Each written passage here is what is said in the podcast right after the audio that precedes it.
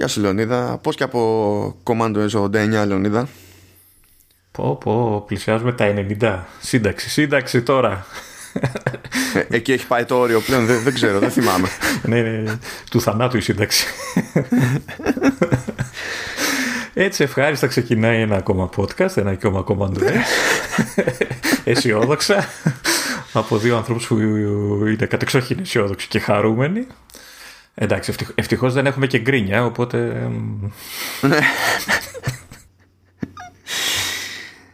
Είναι το πρώτο που, που γράφουμε τώρα Σεπτέμβριο, έτσι, γιατί γράφουμε 2 Σεπτεμβρίου. Τώρα θα έλεγα, ναι, θα έλεγα καλό μήνα, αλλά θα μου λέγεις δεν θα τα ακούνε την ημέρα που θα τα ακούσουν, δεν θα είναι καλός μήνα, μάλλον δεν θα είναι αρχή του μήνα. Και ε. το, ε, Κοίτα, όσο δεν λέμε καλό χειμώνα, νομίζω είμαστε safe. που θα το κάνουμε κάποια στιγμή όμως, έτσι για να φρικάρουν όλοι όσοι μας ακούνε, έτσι. Ποιο το καλό χειμώνα, ναι, να το ε, κάνουμε. Ε, όταν, το κάνουμε... όταν έρθει ο χειμώνας, όντως. Όχι, πρέπει να το έχουμε κάνει στο προηγούμενο επεισόδιο. Τελεία Θα το κόβα στο μοντάζ. δεν δέχομαι, δεν μπορώ. Oh, εξακολουθεί να λειτουργεί το, το Logic της Beta, αυτό έχω να πω. Δεν έχω κανένα πρόβλημα με το μοντάζ. Απλά ε, γράφω με ποντιακό τρόπο. Έσκασε καμιά άλλη beta από την προηγούμενη εβδομάδα, δεν νομίζω. Ε, όχι, η αλήθεια είναι, αλλά εντάξει. Ποτέ δεν ξέρει. You never know. Ποτέ δεν ξέρεις, όντως.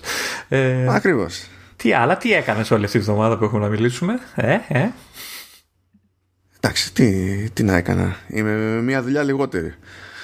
Ναι, τώρα. Αυτό είναι το. Ναι, το δεν ξέρω πόσο ενδιαφέρει τον κόσμο που μας ακούει. Εντάξει, ο Μάνος, για όσους ξέρουν, ήταν αρχισυντάκτης στο Eternity.gr, ένα από τα μεγαλύτερα gaming sites της Ελλάδας.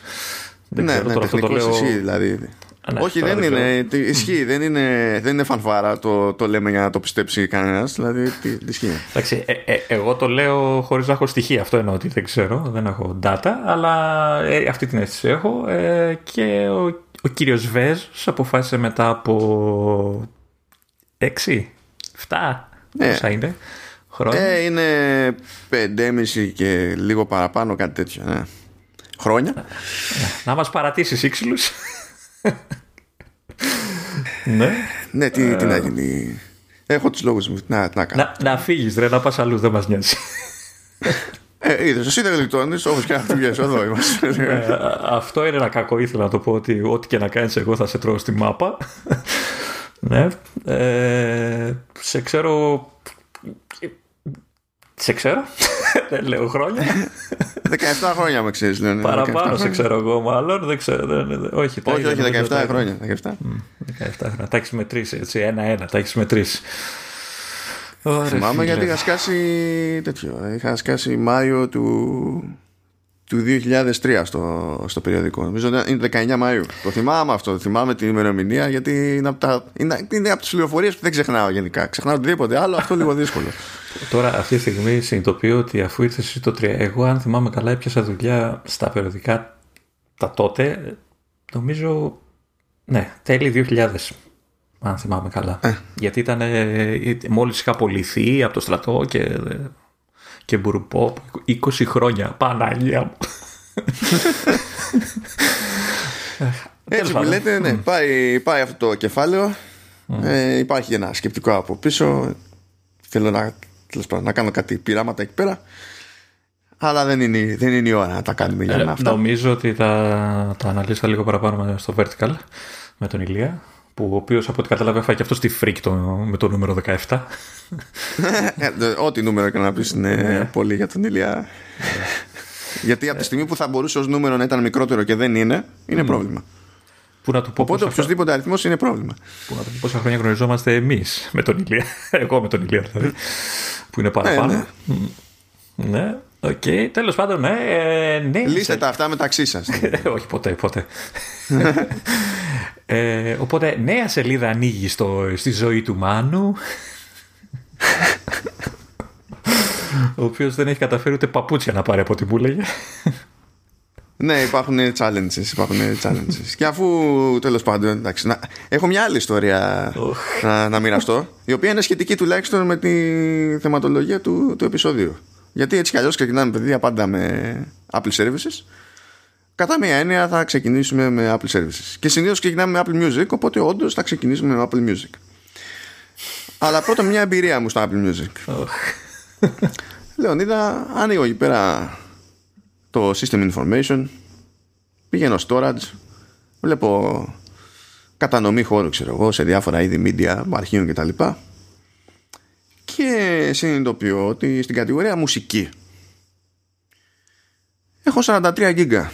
Και λέω, why?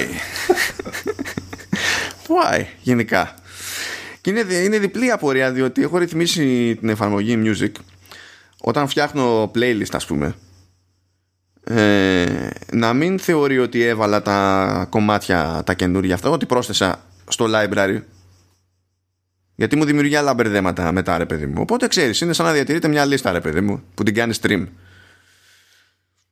Αλλά τι γίνεται η εφαρμογή κασάρει τραγούδια. Ανάλογα ξέρεις με το, πόσο συχνά τα ακούς ξέρω, και διάφορα άλλα θέματα ώστε υποσυνθήκη να είναι διαθέσιμα και offline. Δες εντάξει. Ε, προφανώς δεν το κάνει πολύ καλά αυτό διότι έχω αγορασμένη μουσική εγώ από, από το store που είναι ξέρω εγώ 2 γιγκα και κάτι αλλά τα υπόλοιπα 40 ήταν ε, cash 40 γίγκα cash το καταλαβαίνεις αυτό Λεωνίδα Υποθέτω ότι είναι ξέρεις, τα artwork και όλα αυτά που συνοδεύουν κάθε κομμάτι Ποιο artwork, ποιο, ποιο, ποιο artwork Αυτό, το φωτογραφία Τίποτα, σιγά το τέτοιο. Αυτά δεν πηγαίνουν στα αγώνα στον ωκεανό. Είναι τα κομμάτια τα ίδια. Πήγα και βρήκα το folder, το οποίο ευτυχώς δεν είναι κρυφό. Mm. Απλά είναι συγκεκριμένο folder και ευτυχώς ακόμα καλύτερα είναι διαφορετικός ο φάκελος που έχει την αγορασμένη μουσική από το φάκελο που έχει την gas okay. του, του Apple Music. Και πέτυχα το φάκελο. Ήταν από τα πιο απολαυστικά Command A και, και command delete που έχω κάνει ποτέ. Κρακ, κρακ. 40 γιγαμίων. Αυτό εντάξει, είσαι στο Mac, ok, το βρήκες, το έκανες. Άμα ήσουν σε, σε mobile, στο iPhone και αυτά κάνει το ίδιο πράγμα. Σωστή ερώτηση. Λοιπόν, ε, κάνει παρόμοια χασομάρα στο iPhone, αλλά δεν το κάνει με την ίδια ένταση. Δηλαδή δεν έχω καταλήξει με 40 γίγκα στο, στο iPhone. δεν νομίζω ότι έχεις και τόσα. Πόσα έχει το κινητό σου; Ναι, κοιτάξτε, 64 είναι και έχω, πώς να σου πω, έχω καμιά, έχω 10-11 γίγκα ελεύθερα. Δεν, δηλαδή, εν, ενώ βλέπει ότι έχει κάποιο χώρο, δεν πάει να το καταπιεί, ξέρω εγώ. Αλλά και πάλι εκεί μου έχει μαζέψει, ξέρω εγώ, 8 γίγκα που δεν θέλω, ρε φίλε. Αλλά επειδή δεν έχουν, οι θεοί δεν έχουν βάλει επιλογή να κάνεις empty cache, ο μόνος τρόπος να, να αναγκάσεις τέλος πάντων να γίνει empty cache στο mobile Apple Music είναι να κάνεις διαγραφή της εφαρμογής, κανονική διαγραφή της εφαρμογής και μετά την ξαναπεράσεις. Γιατί σου έχει επιλογή να σβήσεις μόνο την εφαρμογή χωρίς τα δεδομένα αλλά αν θες να σβήσεις και τα δεδομένα πρέπει να σβήσεις τελείως την εφαρμογή. Εδώ να σου πω ότι το Spotify έχει κάνει ένα βήμα μπροστά. Γιατί μέχρι πριν ε, κάμποσους μήνες, ε, επειδή και αυτό cache-άρει, ε, και ξέρεις, ε, έμπαινε στα settings και έβλεπες το μέγεθος του Spotify κάποια στιγμή να φτάνει τα 6 και 7 γίγκα και λες, οκ. Okay. Ε, έκανε το ίδιο πράγμα που λες, δηλαδή έσβηνε στο Spotify τελείως και το ξανάβαζες, sign in και έπαιρνε χαμπάρι. Δεν ξέρω τι τους φώτισε. Εδώ και αρκετό καιρό έχουν επιλογή για empty cache μέσα στο, στο app. Οπότε είμαστε χαρούμενοι. Ισχύει και σε άλλες εφαρμογές. Το έχει κάνει το Twitter, το έχει κάνει το Telegram, το έχουν κάνει διάφοροι αυτό. Και πραγματικά απορώ γιατί δεν το κάνουν και άλλοι. Δηλαδή είναι. Αφού για την Apple ξέρω. Αφού είναι τόσο έξυπνο το σύστημα που θα το κάνει μόνο του. Ναι, αλλά το σύστημα περιμένει να πιτώσει αποθηκευτικός χώρος για να το πάρει απόφαση και να ε. κάνει optimize. Το ζήτημα είναι να πάρει πρέφα τι γίνεται λίγο νωρίτερα. Είναι, είναι κάτι τέτοιες στιγμές που λες ρε παιδί μου, καλή όλη αυτή η εξυπνάδα και οι αυτοματισμοί που χώνει η Apple, αλλά είναι κάποιες στιγμές που ρε παιδί μου θέλω να το κάνω εγώ μόνος μου και να μπορώ να το κάνω. Ξέρω να το κάνω. Εντάξει, δεν, είναι όλοι, δεν έχουν όλοι τις ίδιες γνώσεις, αλλά εμείς εμείς. Τέλος πάντων, κάποιοι που γνωρίζουν τέλος πάντων κάτι παραπάνω, ένα empty cache ξέρουμε να το κάνουμε. Δηλαδή, δώσε μας αυτό το, το καταραμένο κουμπάκι και όχι μόνο για το cache, για πολλά πραγματάκια θα μπορούσε και να. Καλά, και ειδικά σε Max 40 GB, δηλαδή ακόμα και αν ε. υποθέσουμε, γιατί έχω πολλά playlists, ακόμα και αν υποθέσουμε ότι κρατάει local files για όλα τα playlists, δεν είναι τόσα. Δηλαδή κρατάει ένα μάτσο πράγματα τα οποία δεν υπάρχει καμία λογική στο να τα κρατάει από ένα σημείο και έπειτα. Όχι, εγώ σου λέω κασάρι το artwork και δεν ξέρω αν είναι τόσο έξυπνο ώστε ξέρεις, επειδή το, το artwork μπορεί ξέρεις, επειδή το, αντιστοι, το αντιστοιχίζουν ε, και στο δίσκο αλλά και σε μεμονωμένα τραγούδια και ξέρω εγώ, μήπως ξέρεις, ε, δεν είναι ένα, είναι πολλαπλά. Πολλαπλές εικόνες που αντιστοιχίζονται. Δεν ξέρω τι έχουν κάνει. Δεν νομίζω, νομίζω ότι είναι αρκετά συμπιεσμένες αυτές οι εικόνες και στις δύο διαστάσεις που δεν είναι ο το κύριο όγκο της φύρας σε αυτή την, την περίπτωση. Αλλά τέλος πάντων, τώρα εντάξει, ναι, ήταν λίγο, ήταν λίγο λάθος αυτό. Αλλά ξανά νιώσε. Τώρα, τώρα θα έλεγα και εγώ τα παράπονά μου ε, με το sidecar που σου λέγα έξω, αλλά νομίζω θα βγούμε πολύ εκτός. Και δεν ξέρω αν έχει νόημα τώρα να ασχοληθούμε. Θα το πούμε κάποια άλλη στιγμή. Ελπίζω, ελπίζω να έχει διορθωθεί μέχρι τότε. Α συνεχίσουμε λοιπόν με υπηρεσία. Να συνεχίσουμε Apple Music. Έχω κάτι πάρα πολύ απλό. Υποτίθεται ότι έμαθα εγώ κάτι αυτή τη φορά. Υπάρχει για κάποιο λόγο τομέα στο Apple Music που είναι Kids and Family. Δεν είχα ιδέα ότι υπήρχε. Ε. Έμαθα λοιπόν ότι υπάρχει. Ξεκινάμε από αυτό έτσι. Δηλαδή το, αυτό το απλό. Αλλά έμαθα επίσης ότι όχι απλά υπάρχει, ανανεώθηκε κιόλας. Oh και έχουν φτιαχτεί και καλά, καλά έχει νέο artwork και έχει καινούργια playlists και τα λοιπά και έχει γίνει μια προσπάθεια υποτίθεται ε, να έχουν διάφορα playlists για διάφορες περιστάσεις, moods και, και τα λοιπά. Φαντάζομαι με το σκεπτικό ξέρεις να ταιριάξει με τη διάθεση του παιδιού ή με τη διάθεση που θα ήθελε ο γονιός να αποκτήσει το παιδί. Ανάλογα με την περίπτωση. Τι εννοείς, δεν καταλαβαίνω.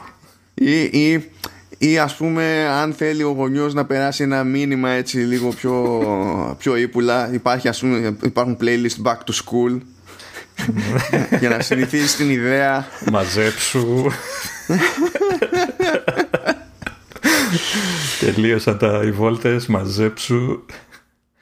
Κοίτα σίγουρα θα έχει ναι, σίγουρα θα έχει λίστες ε, για εκείνες τις καταστάσεις που ταιριάζει μόνο το soundtrack του εξορκιστή. που τα παιδιά απλά σε Ναι, σίγουρα θα έχει κάτι τέτοιες λίστες. Αλλά τώρα δεν ξέρω τι άλλο έχουν σκεφτεί. Βλέπω κάτι Λάλα Βάιζ ότι... και κάτι τέτοια.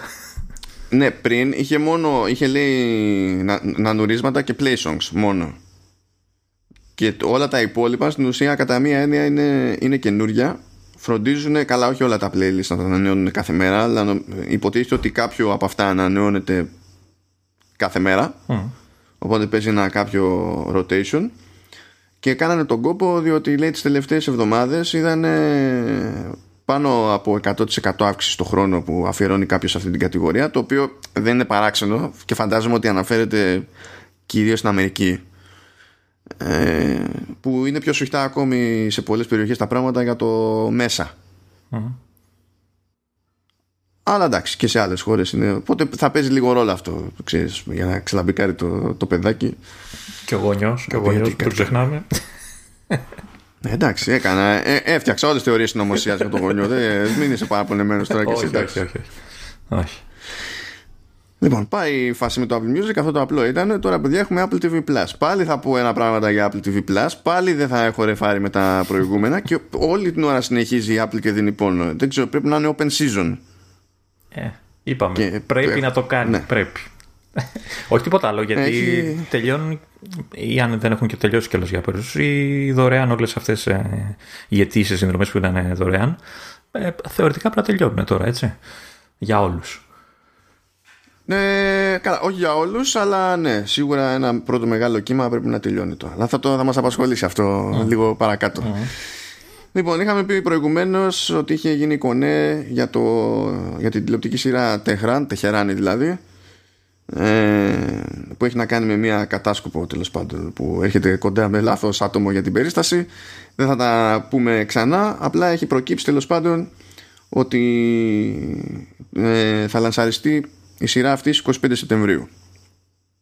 Οπότε αν ψήνετε κανένας για κάτι κατασκοπικό που να είναι και λίγο πιο διεθνές γιατί αυτό έχει να κάνει με Mossad και τα λοιπά δεν είναι το κάναμε δηλαδή έχουμε Αμερικανούς τοπιούς for no reason και τέτοια πράγματα και η πρωταγωνίστρια δηλαδή είναι Ισραηλινή και τα λοιπά ε, θα έχει κάτι να περιμένει στις 25 Σεπτεμβρίου πάει και αυτό Και πάμε ακόμη παρακάτω, έτσι μια ταχύτητα. Γρήγορος, γρήγορο. Είσαι πολύ γρήγορος, έβγε. Πρέπει, επιβάλλεται. επιβάλλεται. λοιπόν, μαθαίνω λοιπόν, Λεωνίδα, ότι υπάρχει ένα παιδικό μυθιστόρημα το οποίο υποτίθεται σύμφωνα με το δελτίο τύπου ότι είναι εμβληματικό όπως 9 στα 10 πράγματα στη ζωή πλέον ε, έτσι, στα, ειδικά άμα πιστέψω τα δελτία τύπου έτσι σημαίνει συνήθως, αλλά πραγματικά δεν έχω ιδέα εδώ. Υποτίθεται ότι ε, υπάρχει ένα παιδικό μυθιστόρημα που λέγεται Harriet the Spy. Για το οποίο δεν έχω ιδέα. Υποτίθεται λοιπόν ότι έγινε, έγινε συμφωνία ώστε να γίνει πρώτη και καλά απόδοση του μυθιστορήματος αυτού σε, σε animation. Τώρα θα το λέει για σειρά, δεν λέει ότι είναι limited series, φαντάζομαι ότι θα τσεκάρουν να δουν πώς θα πάει τέλος πάντων ή πώς θα συνεχίσουν. Και τέλος πάντων για να έχουμε έτσι μια, μια γραμμή υποτίθεται ότι λαμβάνει χώρα στη Νέα Υόρκη της δεκαετίας του 60 που τότε τότε εκδόθηκε και το, και το βιβλίο και πατούσε σε αυτό το, το στυλ. Ε, και υποτίθεται ότι είναι δημοφιλές τέλος πάντων σε παιδικές ηλικίες από τότε που πραγματικά δεν έχω καμία ιδέα για την ελληνική πραγματικότητα σε αυτή την, την περίπτωση έτσι. Και θα δούμε τι θα γίνει γιατί δεν υπάρχουν λεπτομέρειες για, τη, για την απόδοση. Ξέρουμε όμως ότι θα γίνει η απόδοση. Και προχωράμε και πάλι ε, να σου πω, εδώ λέει ότι είναι από τους ίδιους που κάνουν το Fraggle Rock. Κάτι τέτοιο κατάλαβα. Ε, από αυτή την εταιρεία μάλλον. Ε, τη συνεργασία που έχει κάνει η Apple. Σαν, σαν παραγωγή, ναι. Δηλαδή μπλέκει η The Jim Henson Company. Ναι. Και αλλά και μια άλλη εταιρεία παραγωγής που λέγεται Rehab Entertainment. Δεν ξέρω πώς λέγεται Rehab Entertainment και κάνει παιδικές παραγωγές. είναι λίγο awkward αυτό.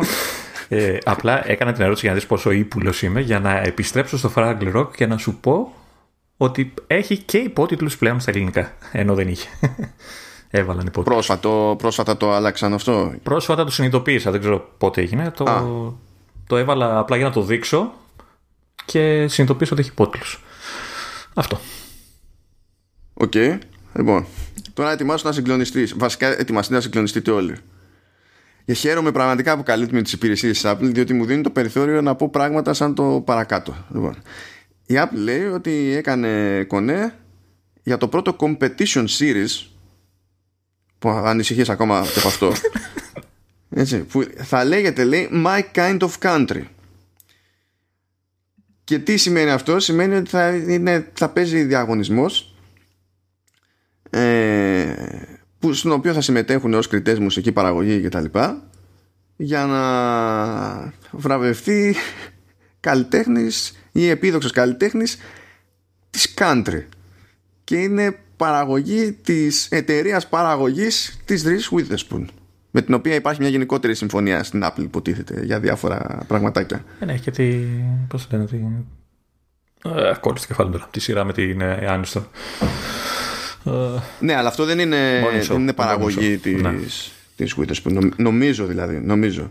Όχι, αλλά και υποτίθεται ότι mm υποτίθεται ότι θα συμμετέχουν ονόματα της country δηλαδή legit Faith Hill ξέρω εγώ και διάφορα άλλα ονόματα που ακούμε και εμείς έχουμε πάρει λίγο χαμπάρι στα μέρη μας έτσι. Αλλά ναι είναι δηλαδή φιλοδοξία αυτό να είναι κάτι σαν περίπου ξέρω εγώ The Voice or something αλλά για country. Πιστεύω ναι, ότι είναι, σε αυτό είναι The Voice χωρίς τα, τα φωνήεντα. Πιστεύω ότι σε αυτό από, από την πρώτη μέρα θα έχει ελληνικό υπότιτλο Λεωνίδα γιατί είναι σημαντικό. Τώρα αυτό δεν είναι χαζό. Γιατί να, να την κάνεις, δεν λέω να την κάνεις αυτή τη σειρά, αλλά πρέπει να είναι παγκοσμία. Δεν ξέρω, δεν ξέρω πόσο δημοφιλής είναι σαν, σαν, δημοφιλές είναι σαν είδος η country μουσικής στον υπόλοιπο κόσμο. Κοίτα, σίγουρα η Apple ξέρει καλύτερα ως προς αυτό με τη λογική ότι βλέπει πώς πηγαίνουν και τα πράγματα στο, στο iTunes, Apple Music κτλ. Δηλαδή θα ξέρει αν ναι. έχει νόημα και εκτός Αμερικής σε κάποιες χώρες αλλά ξέρει δεν ξέρει αφού την κάνει την παραγωγή το να ναι. τη βγάλει δεξιά και αριστερά το μόνο έξτρα κόστος που έχει είναι ο υποτιτλισμός ναι. που δεν είναι το, ο κύριος όγκος του, του κόστους οπότε γιατί να μην το βγάλει γιατί να πάει και να το περιορίσει σε συγκεκριμένες χώρες δηλαδή ναι. πιο πολύ να πούμε ότι μπορεί να σήκωνε συζήτηση γιατί να κάνει μια, παραγωγή, να κάνει μια τέτοια παραγωγή που κάνει μπάμ ότι θα απασχολήσει πιο πολύ την Αμερική ξέρω εγώ Αλλά εφόσον μπαίνει στη διαδικασία να την κάνει, γιατί να μας κόψει εμάς την πρόσβαση, ας πούμε; Ναι. Δεν είναι καλύτερα να ξέρουμε ότι ό,τι και αν να βγει θα σκάει παντού. Ναι. Πες τώρα την αλήθεια, έτσι έχεις κρυφό πόθο να δεις ποιος θα βγει νικητής. Ναι, είναι τόσο κρυφός που δεν τον έχω συνειδητοποιήσει ακόμα. και εγώ με την απορία είμαι. Και συνεχίζει η πραμάτεια για, για Apple TV Plus. Ε, διότι γίνεται κονέ με, ε, για ένα spy romance film. Πώς φαίνεται αυτό; Είναι spy movie with romance set in Africa. Οκ. Γελάς, Όχι. αλλά δεν θα έπρεπε να γελάς. Θα κλάψω λίγο. Διότι, ναι, διότι αποτελεί προϊόν συνεργασία στον Σάιμον Κίνμπεργκ που αυτό δεν θα σας λέει και πολλά αλλά τουλάχιστον θα σας λέει ότι είναι και προϊόν συνεργασίας του πρώτου με τον Ίντρις Έλμπα η αλήθεια είναι ότι του έχω Μια συμπάθεια. ε. μια αδυναμία του Έλμπα ναι, το έχω οπότε με ψήνει ρε παιδί μου ε, βέβαια έχει ενδιαφέρον λίγο η συμμετοχή του Κίνμπεργκ από την άποψη ότι ο συγκεκριμένος έχει μια κάποια προϊστορία ε, και καλά με κατασκοπικές ταινίες σε διάφορα στυλ δηλαδή είχε γράψει το Mr. and Mrs. Smith που αυτό ήταν πιο κωμικό ρε παιδί μου ε, έχει γράψει και ένα thriller το 355 που δεν έχει βγει ακόμα. Είναι να βγει αν όλα πάνε καλά τον Ιανουάριο του 2021 και είναι και παραγωγός στο Death on the Nile ε, που είναι η δεύτερη ταινία πρόσφατη ταινία τέλος πάντων όπου κάνει τον Ηρακλή Ποαρό και Νεθ Μπράνα. Δηλαδή είναι σε αυτό το είδος κινείται σε αυτό το είδος οπότε να σου πω αλήθεια μια ελπίδα την έχω γενικά Ε, Γιατί είσαι και άνθρωπος γεμάτος ελπίδα γενικότερα. ναι σε τέτοια θέματα μόνο ας πω ποιος άλλος άνθρωπος είναι γεμάτος ελπίδα Για πες. ο Τεντ Λάσο Α, τα έχω δει τα επεισόδια. Περιμένω Λοιπόν. αύριο το, το καινούριο. Λοιπόν, πρώτα απ' όλα έχω να πω ότι είναι φοβερό όνομα χαρακτήρα αυτό έτσι κι αλλιώς. Ted Lasso. Δηλαδή, ξεκάθαρα. ε, αυτό πρέπει να πήγε πολύ καλά, τόσο καλά που γρήγορα γρήγορα ε, έγινε κονέ για δεύτερη σεζόν. Και ενώ δεν έχω προλάβει να το δω, διότι τώρα είμαστε και στη φάση που βλέπω και σειρές επειδή πρέπει να δω σειρές για το showrunners. το κατάφερα και αυτό στη ζωή μου, πάρα πολύ έξυπνο. Ε, βλέπω ότι τουλάχιστον από αναφορές online ότι η γενική εντύπωση είναι αρκετά θετική και ότι ακούγεται στις γωνιές του δικτύου που χαζεύω εγώ τουλάχιστον πιο πολύ από ό,τι περίμενα να ακουστεί. Η αλήθεια είναι, κρίνοντας από μένα, έτσι, ο οποίος εντάξει δεν έχω ούτε τα, την ικανότητα να κρίνω έτσι, κάτι τύπου σειρά ή κινηματογραφική ταινία σε επίπεδο κριτή εννοώ τέλος πάντων, αλλά μόνο σαν προσωπική αυτή. Ε, το ξεκίνησα πολύ διστακτικά. Είχα δει ένα τρέιλερ που έλεγα, «Α, οκ, καλό φαίνεται. Ε, και το έχω, είδα τα τέσσερα επεισόδια, πέντε πόσα είναι διαθέσιμα, τέσσερα νομίζω. Ε, μπαμ μπαμ. Εντάξει, είναι και μικρά. Ε, πολύ ευχάριστο. Έχει πλάκα. Δεν ξέρω, εμένα μου αρέσει. Τέλεια. Θα το... Επειδή έχω καιρό να δω και κάτι έτσι σχετικά κομικό θα το, θα το βάλω στο πρόγραμμα. Και, και μόνο η συνεχής χρήση της λέξης wank- wanker ε, ναι, ναι. και μόνο αυτό ε, αρκεί για τη σειρά όλη. Να μου φτάνει και το ύφος του. Δηλαδή το, το τελείως εκτός τόπου και χρόνο, Ναι, χρόνου ναι. ύφος του Σουντέικης ω Τεντλάσο. Ναι, ναι. Μαζί με την προφορά που κάνει και τέτοια. Τη, τη νότια, την αμερικανική. Εντάξει, είναι, είναι όλο. Μα- Και με την τσίχλα. ναι, ναι, ναι. Εντάξει. συμπαθώ, συμπαθώ. Λοιπόν, ε, και με αυτά υποτίθεται ότι τελειώνουμε για αυτό το επεισόδιο με θέματα περιεχομένου στο Apple TV Plus. Όμως, Oh, one more thing. ναι, για Apple TV Plus, καθώς μπαίνουμε στο γενικότερο λίγο για τις υπηρεσίες, έχουμε και από αυτό αυτή τη φορά, είναι λίγο περίεργη η φάση. Ε, λέγεται ότι η, η Apple ψάχνεται να, να, να χώσει περιεχόμενο AR σε παραγωγές του Apple TV Plus. Τι εννοεί ο ποιητής εδώ τώρα; αυτονόητη ερώτηση. Δηλαδή είναι, είναι, είναι λογικό. Και υποτίθεται κιόλας ότι ψάχνονται να ξεκινήσει τέτοιο, τέτοιο περιεχόμενο να εμφανίζεται του χρόνου. Λες, οκ. Και καλά η λογική είναι ότι κατά μία έννοια ξέρεις, θα θεωρηθεί αυτό περιεχόμενο bonus, ok, όπως θα μπορούσε να υπάρχει και άλλο περιεχόμενο του είδους. Βέβαια δεν έχουμε τέτοιο περιεχόμενο μέχρι στιγμής σε Apple TV Plus, το όχι ιδιαίτερα. Οπότε ίσως να έπρεπε να καλύψουμε αυτή την τρύπα πρώτα, αν το ζήτημά μας είναι το bonus content. Τέλος πάντων, και έχει ένα ε, θεωρητικό παράδειγμα που έχει προκύψει και καλά από όποιον είναι υπεύθυνος για τη συγκεκριμένη διαρροή με βάση το For Mankind που λέει ξέρω εγώ ότι θα μπορείς να χρησιμοποιείς τη συσκευή σου ώστε με AR να, να δεις ένα, ένα ε, rover που είναι τέλος πάντων το, το αχηματάκια που έχουν για τη σελήνη ξέρω εγώ τον Άρη και τα λοιπά πάνω σε μια επιφάνεια που έχει στο χώρο σου ε, και ενδεχομένως ξέρω εγώ να παρατηρείς κάποια πράγματα ίσως να αλληλεπιδράς σε κάποιο επίπεδο κτλ. Τώρα αυτό δεν ξέρω ακριβώς δηλαδή ελπίζω να μην το φαντάζονται ότι θα είναι κάτι που θα γίνεται καθώς βλέπεις τη σειρά διότι μου φαίνεται παρανοϊκό αυτό. Κάπως ε, ίσως πετάει κάποια ένδειξη στην οθόνη για να το σκανάρει το κινητό. Ναι, αλλά τι θα κάνεις εκεί, θα λες: Όχι, μισό, κάτσε να ακούσω, σταματήσω λίγο το επεισόδιο για να δώσω στο τραπέζι μου κάτι. περιμένετε, μη σφάξετε ακόμα, περιμένετε να δω το. δηλαδή να είναι για το μετά, το κατόπιν εορτής και να είναι κάτι, ξέρω εγώ, κατά μία είναι εκπαιδευτικό. Του στείλει να δεις το rover, να μπορείς να το δεις από διάφορες μεριές, ξέρω εγώ, και να, έχει, να πηγαίνει πακέτο με κάποια πληροφορία και δεν ξέρω κι εγώ τι. Μπορεί να είναι, ξέρεις, ε, τίποτα τύπου πληροφορίες για το επεισόδιο ή τη σειρά, ξέρω εγώ, και να σου έχει κάποιο link ή οτιδήποτε και να πηγαίνεις. Δηλαδή, όντως να μην είναι παράλληλα με, το, με την παρακολούθηση. Βέβαια, η ερώτηση είναι αν αυτό που είπες πριν, αν καλύψαμε όλα τα βασικά για να φτάσουμε και σε αυτά.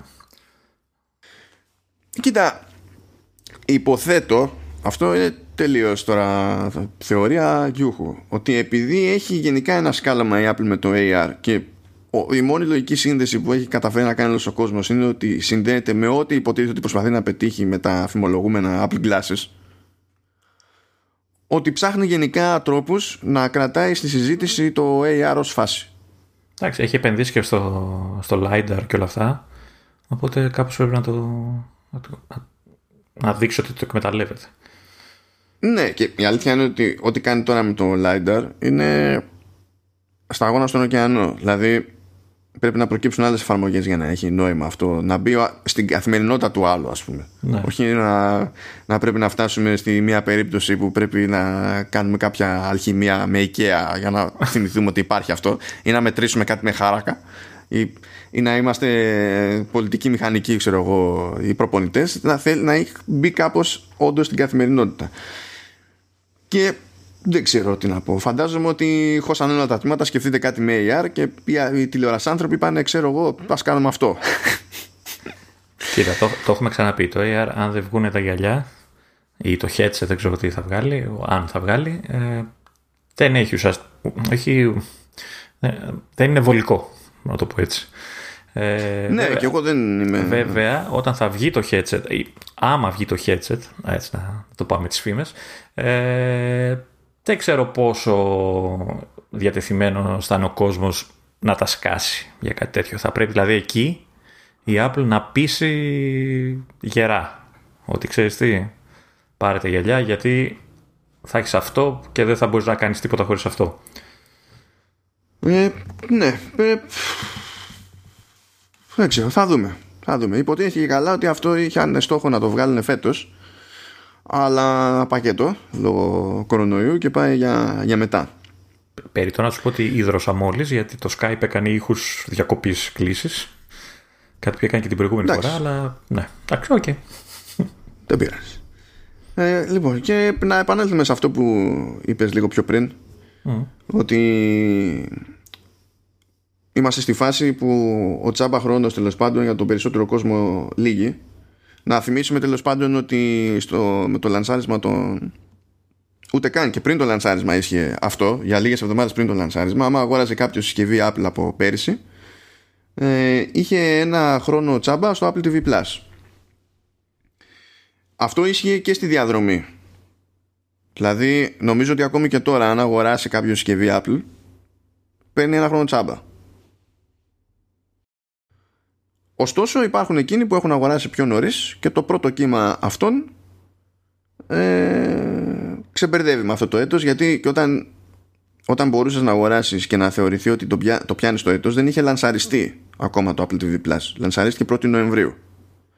Ε, αυτοί που ας πούμε ήταν πιο early adopters θα συνειδητοποιήσουν από 1η Νοεμβρίου ότι θα, και καλά θα έχουν να πληρώσουν. Λέγεται πάντως ότι υπάρχει η σκέψη από τη μεριά της Apple αυτό το πρόγραμμα να,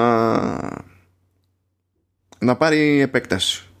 Να πάρει επέκταση όχι ο τσάμπα χρόνος του πρώτου αλλά να συνεχίσει να δίνει ένα χρόνο όταν αγοράζει συσκευή. Έχω την εντύπωση ότι δεν είχαν πει ημερομηνία λήξης. Δηλαδή μέχρι τότε ισχύει.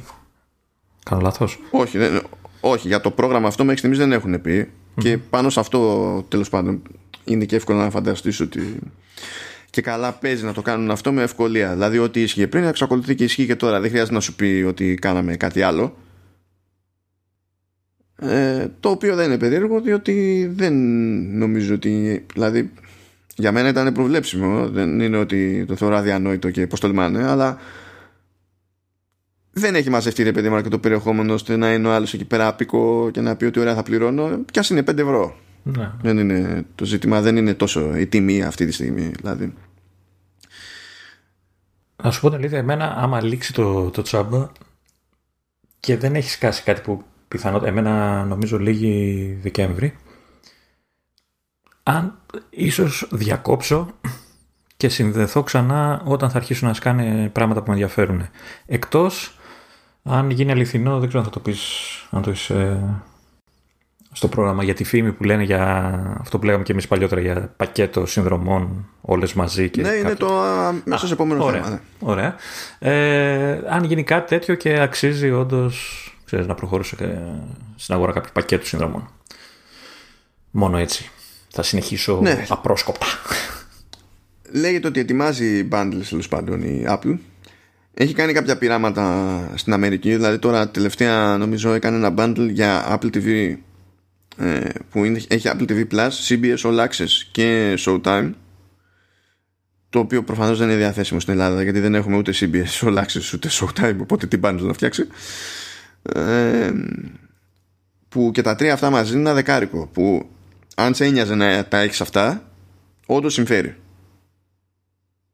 Γιατί νομίζω ότι μόνο το CBS All Access ήταν μόνο του δεκάρικο. Οπότε ναι. ξέρεις λες why not; Αν σε ενδιαφέρουν κάποιες παραγωγές εκεί πέρα που είναι μόνο στο CBS, ας πούμε. Το Showtime πραγματικά δεν θυμάμαι τι έχει από αποκλειστικότητες. Αλλά CBS All Access υποτίθεται ότι στην Αμερική τουλάχιστον έχει οτιδήποτε ε, με Star Trek. Που εμείς εδώ τα έχουμε άλλο, τα έχουμε σε Netflix, Prime και τέτοια, αλλά έχουν άλλη business στην Αμερική. Εκεί πέρα όλα είναι εκεί, ας πούμε. Ε, οπότε τέλος πάντων έχουν κάπου να πατήσουν. εντάξει.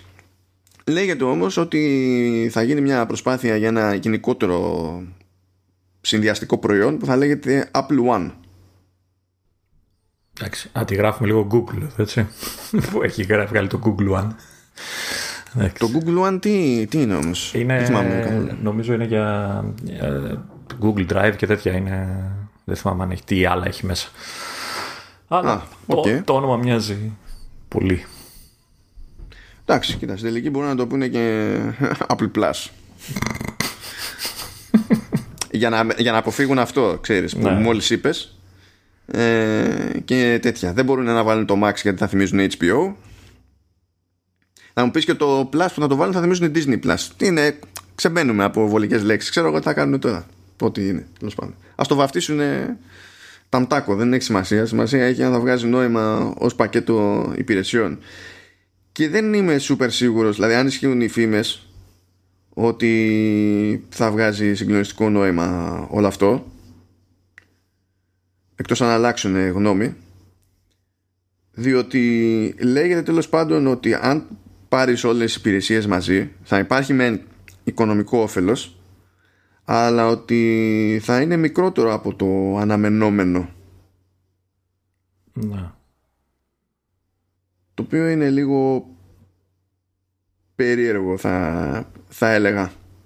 Γιατί σε αυτή την περίπτωση στο, στο bundle το νόημα είναι ξέρεις να έχει, να έχει τόσο ξεκάθαρο οικονομικό όφελος ώστε εσύ που πλήρωνες ξέρω εγώ μια υπηρεσία να πεις δεν βαριέσαι παίρνω όλο το πακέτο παίρνεις τις υπηρεσίες που θέλει που, τέλος πάντων όλες αυτές που έχει το πακέτο αλλά στην τελική καταλήγεις να δεις περισσότερα από όσα έδινες πριν Να.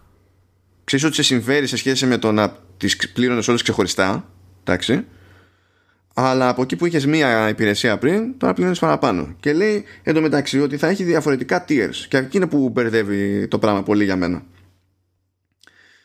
Και καλά λέει θα υπάρχει ένα βασικό πακέτο που θα έχει Apple Music και Apple TV Plus. Που προφανώς είναι το πακέτο που φωνάζει entertainment. Έτσι. Ναι. Και θα είναι και κοντά στο δεκάρικο λογικά. Φαντάζομαι. Ε, το, δηλαδή θα υπάρχει ένα πακέτο που θα είναι πιο ακριβό και θα έχει αυτές τις δύο υπηρεσίες και θα έχει όμως και το Apple Arcade. Οπότε λες περισσότερο entertainment. του στυλ Apple Music και Apple TV Plus είναι λογικό να ενδιαφέρει αρκετό κόσμο και το που δεν είναι δεδομένο ότι ενδιαφέρεται για το gaming αλλά άμα ενδιαφέρεται για το gaming πάρει και το Apple Arcade δηλαδή θα υπάρχει ένα ακόμη ακριβότερο το οποίο θα περιλαμβάνει τα προηγούμενα και θα έχει και Apple News Plus το οποίο πακέτο που αντιλαμβανόμαστε δεν έχει λόγο ύπαρξης σε ένα μάτσο αγορές. Ναι, αυτό θα είναι για Αμερική μόνο. Και όπου είναι το. Ναι, νομι... και νομίζω και Καναδά και Αγγλία κάτι τέτοιο. Νομίζω δεν έχεις σκάσει πουθενά άλλο, δεν έχει προλάβει. Οπότε δεν. Αυτό το bundle είναι σαν να μην υφίσταται. Και θα έχει ένα ακόμη λέει ακριβότερο που θα έχει όλα τα προηγούμενα συν iCloud Storage. Τώρα, θα πω εγώ. Είναι δυνατόν για να καβατζωθεί ο άλλος με iCloud storage να πρέπει να πάει στο ακριβότερο όλων; Ναι όντως. Αυτό για μένα θα πρέπει να είναι στο βασικό πακέτο. Ναι ή θα έπρεπε να είναι το standard δηλαδή πάρε με μονομένα iCloud storage εντάξει και το πρώτο tier μετά να είναι πάρε iCloud storage Apple Music και Apple TV Plus και να είναι σε όλο δηλαδή να είναι η βάση το iCloud storage και όλα τα υπόλοιπα να κουμπώνουν πάνω. Γιατί στο τελευταίο; Γιατί; Να έδινε ένα μάτσο τσάμπα χώρο στο iCloud και να πούμε ότι κάποιος πιο απαιτητικός θέλει ξαφνικά πολύ χώρο στο iCloud. Ναι, είναι πολύ τέλεια, ρε παιδί μου, και εντάξει. Να πούμε εντάξει. Τώρα, βέβαια, σε αυτή μπορεί να κάνουν και την άλλη τη ματσακονιά και σε αυτό το bundle, ας πούμε, να σου δίνουν το χώρο που είναι στο ακριβότερο πακέτο του iCloud. Α, να δίνει Αλλά τα, και πάλι. Το, τα δύο τέρα, το ένα τέρα πόσο είναι. Ναι, και καλά να πει ότι άμα φτάνουμε σε τέτοια λεφτά, ξέρω εγώ, πηγαίνουμε κατευθείαν εκεί, τέρμα Θεού. Ναι, ok, okay, εντάξει, δεν λέω, αλλά. Θα μπορούσε βέβαια να, ε, άμα, άμα να δώσει τόσο πολύ που λες, στα μικρότερα πακέτα να δίνει τα μικρότερα επίπεδα. Δηλαδή, ξέρω, θα μπορούσε και αυτό. Στο ναι. βασικό επίπεδο να είναι τα 200, στο πιο πάνω να είναι δεν ξέρω, ποιο είναι το επόμενο στάδιο. Και να πηγαίνει έτσι. Θα, θα μπορούσε και αυτό, ναι. Δεν, Κοίτα, να δούμε, να δούμε τις τιμές. Καλά, ναι. Γιατί αν είναι αλήθεια αυτό που λένε ότι η οικονομική ε, ωφέλεια θα είναι μικρή ή μικρότερη από αυτή που κάποιος περιμένει, ε, ίσως να, ξέρεις, να πάνε και λίγο άπατα. Να μην ασχοληθεί κανείς. Ε... Μα τώρα, άμα τα βάλεις όλα αυτά μαζί και σου πει γλιτώνεις ένα τάλιρο, θα πεις φίλε, με κοροϊδεύεις. Ε, ναι, εντάξει. Ε. Αλλά και πάλι δεν ξέρω τι, πόσο χώρο έχει για να σου κάνει μια ικανοποιητική έκπτωση. Πώς δεν έχει χώρο, αφού οι υπηρεσίες, όποια υπηρεσία και να σκεφτεί κανείς, συνδρομητική υπηρεσία για digital stuff. Έτσι, δηλαδή, τι μιλάμε Office, τι μιλάμε OneDrive, τι μιλάμε iCloud, τι μιλάμε ό,τι να είναι. Είναι τόσο άνετο το περιθώριο κέρδους να είναι 60%. Απλά ναι, σε τέτοιες υπηρεσίες ναι, αλλά σκέφτομαι τώρα music και TV Καλά, και TV Plus που έχει δικαιώματα, ξέρω εγώ, ειδικά στο, στη μουσική και όλα αυτά. Ή και στα arcade που έχει να πληρώσει παραγωγές. Και σε όλα, σε όλα αυτά και στα τρία. Ε, εκεί το ίδιο περιθώριο κέρδου. και διακύμανση να έχει δεν είναι κάτι το οποίο δεν, ε, θα την απασχολούσε τώρα ξαφνικά. Ξέρει Να. πόσο της κοστίζει. Ξέρει τι έχει τόσα χρόνια να πληρώσει. Και στο arcade ξέρει πώς το πάει μέχρι στιγμής. Και στο Apple Music έχει τόσα χρόνια δεδομένα. Δεν ξέρω. Τι να σου πω. Εντάξει. Τώρα φαντάζομαι ότι για να έχει νόημα όλο αυτό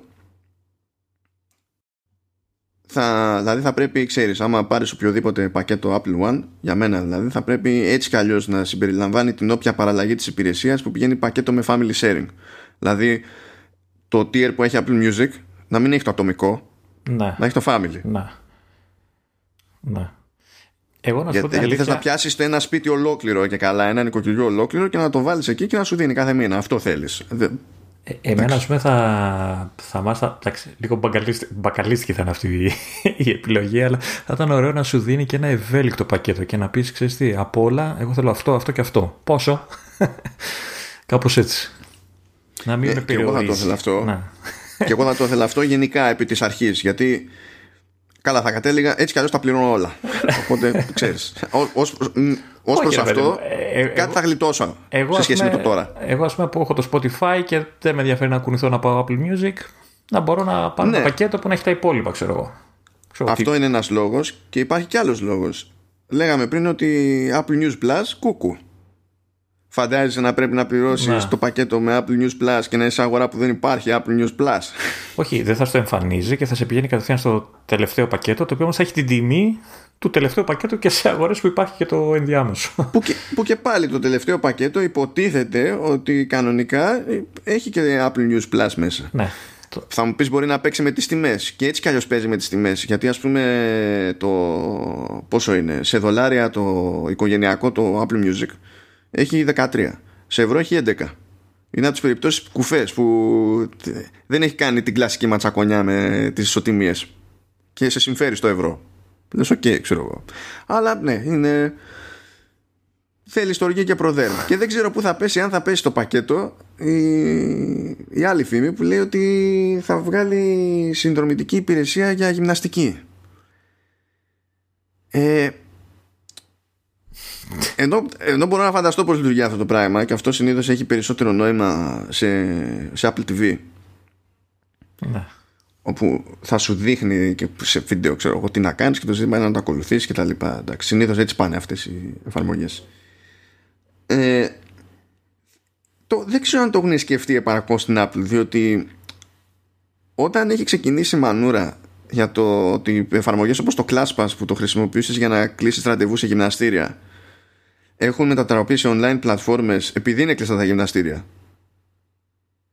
και προσφέρουν τέτοια υπηρεσία και κάνει μανούρα εκεί πέρα γιατί θέλει να κρατήσει το 30% και τα λοιπά και εμφανιστεί στο καπάκι με κατά μία έννοια σχετική υπηρεσία δική της. Δεν έχει σημασία ποιοι θα είναι οι όροι δεν έχει σημασία τι θα έχει κάνει με το Class Pass ξέρω εγώ ή με το Peloton πως λέγεται το αντίστοιχο για μια παρόμοια εφαρμογή. Ε, σημασία έχει ότι δεν το σώζεις αυτό επικοινωνιακά δηλαδή όλα κομπλέ να τα έχεις κάνει θα σε κράξουνε δεν το κατανοώ επί ιδιαίτερα αυτό. But anyway. Τέλος πάντων, πάμε παρακάτω Λεωνίδα γιατί έχουμε δύο παιχνιδάκια Apple Arcade Τα και οποία- εγώ δεν μπορώ να μου αγγίξω κανένα. Και έλεγα θα μας αναλύσεις. Κοίτα, ήθελα. Τα έχω κατεβασμένα δηλαδή και τα κοιτάω και, και με κοιτάνε. Απλά είχα α, μερικές περίεργες μέρες που δεν μου άφησαν περιθώριο να δοκιμάσω. Οπότε πακέτο. Πιστεύω να καταλαβαίνει ο κόσμος τις, εχ- τις ε, σχρές δικαιολογίες που βγάζει για να μην παίξει παιχνίδια. Ναι, εντάξει, γιατί επειδή είχα, επειδή είχα να γράψω 4, 5, 6, 7, 8 χιλιάδες λέξεις μέσα σε τρεις μέρες και τα λοιπά. Αυτά εντάξει, είναι ναι. λεπτομέρειες που δεν ενδιαφέρουν κανέναν. Ε, ε, Δυστυχώς αναγκαστικά ενδιαφέρουν εμένα. Αυτό είναι το πρόβλημα. Μακάρι να μην με ενδιαφέραν, αλλά είναι αυτό που είναι. Λοιπόν, όπως σου είπα και εγώ το ένα από τα δύο, το πρώτο που είχε κυκλοφορήσει στις 21 Αυγούστου, ε, το είδα λιγότερο από όσο θα ήθελα, ε, κυρίως λόγω κατηγορίας. Όχι το κάτι ιδιαίτερα εναντίον ε, με αυτό το είδος παιχνιδιού, σε αυτό το είδος παιχνιδιού, αλλά ναι, συνήθως δεν με τραβάνε. Ε, μιλάμε για το Samurai Jack ε, Battle Through Time, ε, που είναι παιχνίδι το οποίο στηρίζεται, συνδέεται με την ε, ομόνη κλασική animated σειρά του Cartoon ε, Network ή, για να μην γκρινιάζει σειρά animation για να μην γκρινιάζει με τη σύνταξη Ευχαριστώ, ευχαριστώ. Ε, εντάξει, ναι. Ε, είναι μάλιστα το παιχνίδι ξεκινάει ουσιαστικά συνδέεται με το από ό,τι διάβασα γιατί ήμουν πολύ φανατικός φίλος της σειράς ε, συνδέεται, ξεκινάει με το τελευταίο, στο τελευταίο επεισόδιο της σειράς, δηλαδή με ό,τι συμβαίνει με το τελευταίο επεισόδιο της σειράς, το οποίο εντάξει, και να ήξερα δεν θα το έλεγα λόγω spoiler ε, και κάνει εκεί ουσιαστικά στηρίζει όλη την ιστορία του. Ε, ε όλη η ιστορία εννοείται παίζει ε, με το χρόνο, εξού και ο τίτλος, και με το ταξίδι σε αυτόν. Ε, ο, ο παίχτης έχει τον Samurai Jack υπό τον έλεγχό του και αυτό που ακολουθεί είναι ένα κλασικό, μα κλασικό. Δεν μπορώ να το, να το βάλω και με κεφαλαία τη λέξη. Ε, hack and slash. Και μάλιστα με παραδοσιακή ε, υφή, έτσι, ε, πώς να το πεις, ότι προχωράς, φτάνεις σε έναν μεγάλο χώρο, σου την πέφτουν άπειροι, τους τρως, ξεκλειδώνει παρακάτω, συνεχίζεις, πας σε άλλο χώρο, τρως παρακάτω κι άλλους και ούτω καθεξής. Έχει βέβαια πραγματάκια που έτσι διαθίζουν το gameplay, ε, δηλαδή έχεις ε, skill tree, έχεις δυνατότητα ε, για αλλαγή όπλων, έχει αρκετές κινήσεις ε, που μπορείς να παίξεις, ε, αλλά εγώ και συνήθως οι περισσότεροι, ό,τι και να σου δίνουν τέτοια παιχνίδια, συνήθως καταλήγεις σε button mashing τίκι τίκι τίκι, βάρα, άντε βάρα λίγο την ελαφριά, άντε βάρα λίγο τη βαριά επίθεση, άντε να κάνει καμιά άμυνα. Αυτό. Ε, εντάξει, δεν είναι τελείως το γούστο μου, αλλά από την άλλη είναι αρκετά προσεγμένο σαν παραγωγή. Ε, έχει ωραία αισθητική και γραφικά έτσι, που θυμίζουν πολύ τη σειρά. Έχει, πολύ, ε, στοιχεία, έχει πολλά στοιχεία για τους φίλους της σειράς, δηλαδή θα κυλήσει δάκρυ για όσοι την παρακολουθούσαμε τότε. Ε, και αυτό που μπορώ να πω είναι ότι υποτίθεται ότι έχει και platform κομμάτια, αλλά εντάξει, ουσιαστικά είναι, ξέρεις, ε, ανάμεσα στις μάχες και δεν είναι και κάτι το ιδιαίτερο για να το τονίσει κάποιος. Ε, αυτό που θέλω να πω είναι ότι λόγω της φύσης του παιχνιδιού και των γραφικών και αυτά είναι αρκετά βαρύ σε παλιότερα μηχανήματα ε, εγώ δηλαδή για να το δω το έπαιξα στο iPad Air το τρίτης γενιάς που είναι το τελευταίο για να πω ότι το ευχαριστήθηκα. Ε, εκεί παίζει εξαιρετικά. Σε όλα μου τα άλλα μηχανήματα κόλωνε. Οπότε και στο, και στο Pro. Ε, στο Pro έπαιζε, ναι. έπαιζε, αλλά εντάξει, καμία σχέση με, το, με τον ε, Α12. Έπαιζε, έπαιζε ok, έπαιζε ok, ε, αλλά η διαφορά ήταν ε, αρκετά σημαντική και είναι και παιχνίδι ξέρεις, που ε, στηρίζεται στη γρήγορη κίνηση και λίγο επειδή είναι και battle και μάχες θες και λίγο ξέρεις να μην έχεις lag και όλα αυτά τα σπασίματα στο frame rate και αυτά που ψηλό, έχει το, στο iPad Pro το δικό μου το παλιό ε, ναι. ίσως ενοχλήσουν στο, στο gameplay. Αυτό που προσπαθούσα να καταλάβω, mm. αν η, η φύρα ήταν ε, και καλά στα γραφικά ή αν ήταν στο frame rate. Κυρίως είναι στα γραφικά. Έχει όμως λέω σπασίματα στην κίνηση και όλα αυτά, αλλά εντάξει, παίζεται. Δεν μπορώ να πω ότι είναι unplayable όπως είναι ξέρω, το, το Ocean Horn ή το Beyond Steel Sky. Ε, παίζεται. Απλά άμα το δεις σε δυνατότερο μηχάνημα, καταλαβαίνεις πώς πρέπει να είναι. Ε, και το άλλο που ε, θέλω να τονίσω είναι ότι ναι μεν το παιχνίδι υποστηρίζει touch controls αλλά μην ούτε καν. hack and slash, άμα λες ότι είναι και κλασικό hack and slash δεν είναι, είναι αυτοκτονία ούτε καν, ούτε καν γιατί φαντάζομαι ότι έχεις, είναι 3D, χειρισμός και χειρισμός κάμερα και ταυτόχρονα ε, κάτω δεξιά έχεις δεν ξέρω εγώ πόσα πλήκτρα ξέρεις, εικονικά που πρέπει να πατήσεις, ταυτόχρονα να χειριστείς την κάμερα, ταυτόχρονα να κάνεις δεν ξέρω εγώ τι. Όχι, είναι αυτοκτονία. Το έπαιξα με touch. Όταν άρχισε και μου πρόσθετε σε κινησούλες και τέτοια, ε, το έβαλα με χειριστήριο και βρήκα την υγεία μου. Είναι μια χαρά ο χειρισμός με το χειριστήριο. Ε, αυτά. Το χειριστήριο δεν είναι ντροπή. Εγώ αυτό έχω να πω. Όχι, ε, στο συγκεκριμένο παιχνίδι είναι απαραίτητο απλά. Τελεία. Δηλαδή, και δεν ξέρω, ξέρεις, ε, αυτοί που θα το δουν σε κάποιο iPhone ή σε iPad, ε, ξέρεις, συνήθως δεν έχουν χειριστήριο, θα απογοητευτούν λίγο. Δηλαδή, με την έννοια ότι δεν θα μπορείς να παίξεις όπως θες, ρε παιδί μου. Εγώ πιστεύω ότι είναι μονόδρομο το χειριστήριο για το συγκεκριμένο παιχνίδι. Ε, από ό,τι βλέπω έκανε και κάποιο update για bug fixes και τα λοιπά, οπότε θεωρητικά mm-hmm. είναι ok. Είναι, είναι, είναι από τις καλές επιλογές στο Apple Arcade, είναι αρκετά προσεγμένο ε, σαν τίτλος. Ε, αρκεί να σ' αρέσει αυτό το είδος παιχνιδιού, γιατί σου λέω, εμένα, εμένα από ένα σημείο και μετά μου φαίνεται λίγο μονότονο. Το ξέρεις, πας σε αρένα, σφάζες, φεύγεις από αρένα, κάνεις κάτι έτσι ενδιάμεσο, πέφτει και κάτι για την ιστορία και ξανά αρένα και ξανά αρένα. Αυτό εμένα λίγο με κουράζει. Ε, αυτό που δεν με κουράζει, για να δεις πόσο καλός είμαι και πόσο γρήγορος, ε, είναι το, το The Last Campfire. Το οποίο Αυτό το, το κατάλαβα ναι. ότι δεν σε κουράζει. ναι, το οποίο τελείωσα χθες το βράδυ. Ε, κυκλοφόρησε 27 Αυγούστου. Είναι το, ουσιαστικά η τελευταία κυκλοφορία του Apple Arcade. Ε, και μάλιστα βγήκε νωρίτερα από το συνηθισμένο. Συνήθως είναι Παρασκευές οι κυκλοφορίες. Ε, αυτό βγήκε Πέμπτη. Το είχαμε σχολιάσει, στο, και το είχαμε σχολιάσει μέσω μηνυμάτων κιόλας. Ε, εικάζω ότι βγήκε νωρίτερα γιατί, γιατί ήταν να βγει και σε άλλες κονσόλες, σε άλλα φορμάτ και ίσως ξέρεις, ήθελα να κάνουν ταυτόχρονη κυκλοφορία. Ε, το The Last Campfire είναι τίτλος της Hello Games. Αν δεν ξέρετε ε, την ομάδα, να πω απλά No Man's Sky. Είναι η ομάδα που μας έδωσε ένα πολύ ιδιαίτερο και πολύ μπροστά από την εποχή του να το πω παιχνίδι, έτσι, space exploration στις κονσόλες. Είναι η ομάδα που Επίσης είναι μια ομάδα που κέρδισε άπειρα καντήλια Αυτό ήθελα να πω τον τρόπο τον Είναι η ομάδα που έφαγε πολύ κράξιμο όταν βγήκε το παιχνίδι γιατί έπεσε θύμα του επιθετικού marketing της Sony. έτσι να το πω κάπως έτσι. Ναι, θα έλεγα. Ε, Κοίτα, αν, άνοιγε και ο άλλος τώρα, το, δηλαδή δεν θυμάμαι το όνομά του στη Halo Games, άνοιγε το στόμα του λίγο. Σον δηλαδή, Σον Μάρι, Σον, πώς λέγεται, δεν θυμάμαι. Ναι, ναι, ναι, σωστά, Σον Μάρι.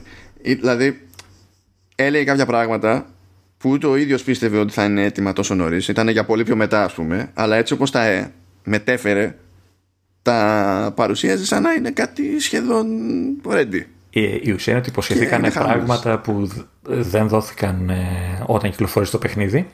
Έγινε χαμός.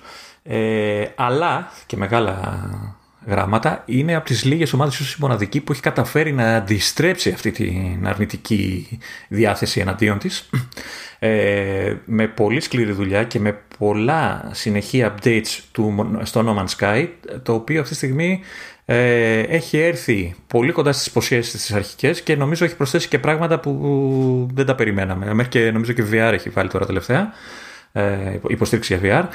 Ε, οπότε έχει κάνει πολύ γερή δουλειά στο παιχνίδι, οπότε ό, όσοι το είχαν δει τότε αξίζει να το ξαναδούν τώρα γιατί έχει αλλάξει πάρα πολύ ε, και σε περιεχόμενο και σε λειτουργίες κτλ. Αλλά αυτό ήταν μια παρένθεση. Μιλάμε για το The Last Campfire που είναι της ίδιας ομάδας. Είναι ένα, από ό,τι κατάλαβε, ένα side project της ομάδας έτσι, έτσι να έχουμε κάτι για να τρώμε στα διαλύματα.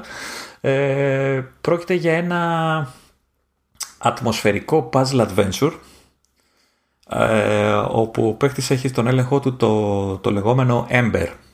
Ο τίτλος δεν ε, διευκρινίζει φύλλο, είναι λίγο μάλλον και στη μόδα όλο αυτό. Ε, δηλαδή φαντάζομαι ότι στις φράσεις στο, κείμενο ε, το άρθρο που χρησιμοποιείται είναι το there και όχι he or she και ταυτόχρονα το χρησιμοποιεί σαν όνομα του πρωταγωνιστή αλλά και σαν ε, όνομα του, του είδους του πρωταγωνιστή, των πλασμάτων, δηλαδή τα embers γενικότερα.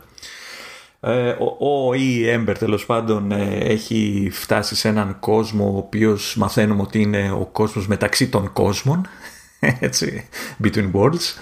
Ε, στην ουσία το παιχνίδι ε, πραγματεύεται έννοιες όπως είναι η ελπίδα, η, η ουσία της ζωής, ας το πω. Δηλαδή ο καθένας μπορεί να, ε, ξέρεις, να βάλει στο μυαλό του από αυτά που διαβάζει ε, αυτό που νομίζει ο ίδιος ότι θέλει να πει ο ποιητής, ε, την επιμονή, το αν έχει νόημα όλο αυτό κτλ. Και όλο αυτό μεταφράζεται με την προσπάθεια του Ember ε, μέσα σε αυτόν τον κόσμο να βρει άλλα Embers τα οποία έχουν χάσει τον προσανατολισμό τους, έχουν χάσει την ελπίδα τους και εμφανίζονται παγωμένα, εισαγωγικά νεκρά στον κόσμο ε, και ο Embers προσπαθεί να τα σώσει και να τα φέρει, να, να τους δώσει ξέρεις, ε, να τους δείξει την πορεία προς το, για να συνεχίσουν και να περάσουν στο, στο επόμε, στον επόμενο κόσμο, στην επόμενη διάσταση, όπως θέλει ο καθένας μπορεί να το πει. Όλο αυτό σε επίπεδο gameplay μεταφράζεται σε, σε ασταμάτητα puzzle. Όλος ο κόσμος κάθε, ε, χωρίζεται σε περιοχές, κάθε περιοχή ε, αποτελείται από μικρότερες περιοχές και επίκεντρο σε, στην κάθε περιοχή είναι τα λεγόμενα campfires ε, φωτιές ε, στις οποίες ε, όπως παίζει ο, ο παίχτης συγκεντρώνονται τα embers που σώζει ε, και ξέρεις εκεί μάλιστα σου αναφέρει και πόσα embers έχει η περιοχή κτλ. Και, και αν μαζέψεις όλα τα embers ή ε, κάποιον συγκεκριμένο αριθμό από embers ανοίγει η κεντρική πόρτα και προχωράς στην επόμενη περιοχή κτλ. Οπότε στόχος του, του παίχτη είναι αυτό να βρει ε, τα embers της περιοχής και να τα σώσει να τα πάει στο campfire. Ε, αυτό έχει ένα ενδιαφέρον σαν παιχνίδι από την άποψη την εξής, ότι ο ίδιος ο κόσμος, οι ίδιες οι περιοχές είναι ένα είδος puzzle. Θα σου θύμιζε ίσως ελαφρώς τα dungeon του Zelda και μάλιστα τα... αυτό έπρεπε να πεις. Ναι. Τα... Όχι μου άρεσε και α, το τερμάτισα. Αυτό έπρεπε να πεις και τα όλα τα υπόλοιπα θα εννοούνταν. Εννοώ ότι εννοώ τα dungeon του Zelda Εννοείται ότι ε, ο κόσμος δεν είναι απλά κλειστός μέσα σε ένα dungeon, είναι και ανοιχτές περιοχές, αλλά η λογική ε, του ότι είμαι σε έναν χώρο και περπατάω, προχωράω και βρίσκω ξέρω εγώ, κάποιον που θέλει κάτι ή βρίσκω μια πόρτα κλειστή ή βρίσκω κάποιο άνοιγμα που δεν μπορώ να περάσω ε, και όλα αυτά οι λύσεις βρίσκονται στις υπόλοιπες περιοχές και εσύ πρέπει να, συνδυα... να έχεις στο μυαλό σου όλο, το... όλο τον κόσμο, όλο... ενώ όλη... όλη την περιοχή που βρίσκεσαι και να θυμάσαι και να συνδυάσεις εκείνη τη στιγμή ότι ξέρεις τι, α, αυτό το αντικείμενο ή αυτό το πράγμα ή δεν ξέρω εγώ τι, ε, μάλλον κάνει για εκείνο που είχα βρει πιο πριν ή θα βρω αργότερα ξέρω εγώ. Οπότε να το έχω υπόψη μου, να το φέρω, να το κάνω, να το ράνω. Ε, και αυτό από μόνο του έχει ένα, ένα, ένα αρκετά μεγάλο ενδιαφέρον. Δηλαδή, και, και αν σκεφτείς ότι είναι και αρκετά περίπλοκη σχεδίαση του, του κόσμου, δηλαδή στην αρχή όταν μπαίνει στον καινούριο κόσμο, ε, νιώθεις λίγο όπως το λένε στο χωριό μου, overwhelming, έτσι είναι, ε, μέχρι να καταλάβεις που είναι τι και τα λοιπά. Ε, σου, σου δίνει έτσι, ένα, έχει μια, δημιουργεί μια δυσκολία ευχάριστη. Ε, το δεύτερο επίπεδο που έχει ενδιαφέρον το παιχνίδι είναι ότι τα ίδια τα embers, αυτά που υποτίθεται πρέπει να σώσεις, όταν τα πλησιάζεις, σε μεταφέρουν σε, ένα, σε μια μεμονωμένη πίστα. Θα το μετέφραζα με βάση τα, τα λεγόμενα του παιχνιδιού στο μυαλό τους, στο κόσμο που έχουν χαθεί. Ε, και ουσιαστικά αυτή η μεμονωμένη πίστα είναι ένα, ένα ξεχωριστό puzzle ε, το οποίο πρέπει να λύσεις για να σώσεις το, το Ember. Ουσιαστικά να του λύσεις το πρόβλημα που το οδήγησε στην, ε, στην κατάσταση που το βρήκες. Ε, το, αυτά είναι τα, τα, θετικά, τα καλά και τα, τα όμορφα. Το, εκεί που θα μπορούσε να γκρινιάξει κάποιος είναι ότι τα ίδια τα puzzle ε, δεν μπορείς να τα πεις πρωτότυπα, δηλαδή θα δεις ιδέες που βλέπεις χρόνια είτε μιλάμε για πάρα πολύ παλιά εποχές pipe mania που πρέπει να συνδέσεις σωλήνες για να οδηγήσεις τον άτομο να κάνει κάτι σε κάποιο σημείο κτλ. Είτε δεν θυμάμαι τον τίτλο εκείνο του παιχνιδιού στο Spectrum με τους καθρέφτες που πρέπει να οδηγήσεις στην ακτίνα, να φτάσει κάπου μέσω καθρεφτών και τα λοιπά για να ανοίξεις το ό,τι να ανοίξεις και τα λοιπά. Είτε τα πολύ γνωστά και κλασικά push block και δεν ξέρω εγώ τι ε, ναι, θα, δεν έχει την πρωτότυπη, δεν είναι, δεν είναι πρωτότυπα. Είναι όμως δύσκολα αρκετά, όσο πρέπει μάλλον θα έλεγα. Ε, είναι αρκετά εξελιγμένα, δηλαδή όσο προχωράς η ιδέα του, του κάθε puzzle είναι πιο περίπλοκη, πιο έτσι κουραστι... ο κουραστική. Σε δυσκολεύει, ρε παιδί μου, όσο πρέπει, ξέρεις. Ε, ε, απαιτητική. Απαιτητική, μπράβο, αυτή τη λέξη έψαχνα. Ε, κάποια είναι αρκετά δύσκολα. Όχι σε βαθμό βέβαια που να λες τα παρατάω. Αλλά είναι, είναι αρκετά ικανοποιητική. Αυτό που είπαμε, αρκετά ικανοποιητική η δυσκολία του. Ε, τι Απαιτητική, όχι ικανοποιητική. Α, ναι, απαιτητική. Ναι, σωστά. σωστά. Τα έχουμε μπλέξει εδώ. Έχει, το μόνο που σκέφτεται ο Λεωνίδας τώρα μέσα του είναι Zelda, Zelda, Zelda. Ναι, ναι, ναι, Zelda, Zelda, Zelda. Έχει μπερδευτεί. Δεν, δεν ήθελα να την, να, το, να την πω τη λέξη Zelda γιατί δεν είναι. Ο άλλος θα πάει να δει τώρα να ψάξει να βρει σπαθιά και Metroidvania εξέλιξη. Δεν είναι ακριβώς έτσι. Απλά είναι η λογική που είχαν τα παλιά dungeon του, του Zelda που έμπαινε σε ένα dungeon και έπρεπε να θυμάσαι δεν ξέρω και εγώ πόσες περιοχές του, ε, του dungeon για να λύσεις τον κεντρικό γρίφο κτλ. Έχει μια τέτοια λογική. Όχι απόλυτα αλλά είναι κοντά. Ε, σε γενικές γραμμές μιλάμε για χαλαρό παιχνιδάκι, έτσι. Ε, δεν, ε, ουσιαστικά δεν χάνεις. Δεν έχει κάτι να χάσεις, να σε φάει οτιδήποτε. Ε, έχει πολύ ωραίο ατμοσφαιρικό soundtrack και αυτό έτσι χαλαρό. Μία ξεσταματάει, μία δίνει λίγο παραπάνω από ε, ένταση. αυτό που δεν περίμενα να πω ποτέ είναι ότι έχει. Ε, όχι εκπληκτικό, να το πω πολύ όμορφο voiceover.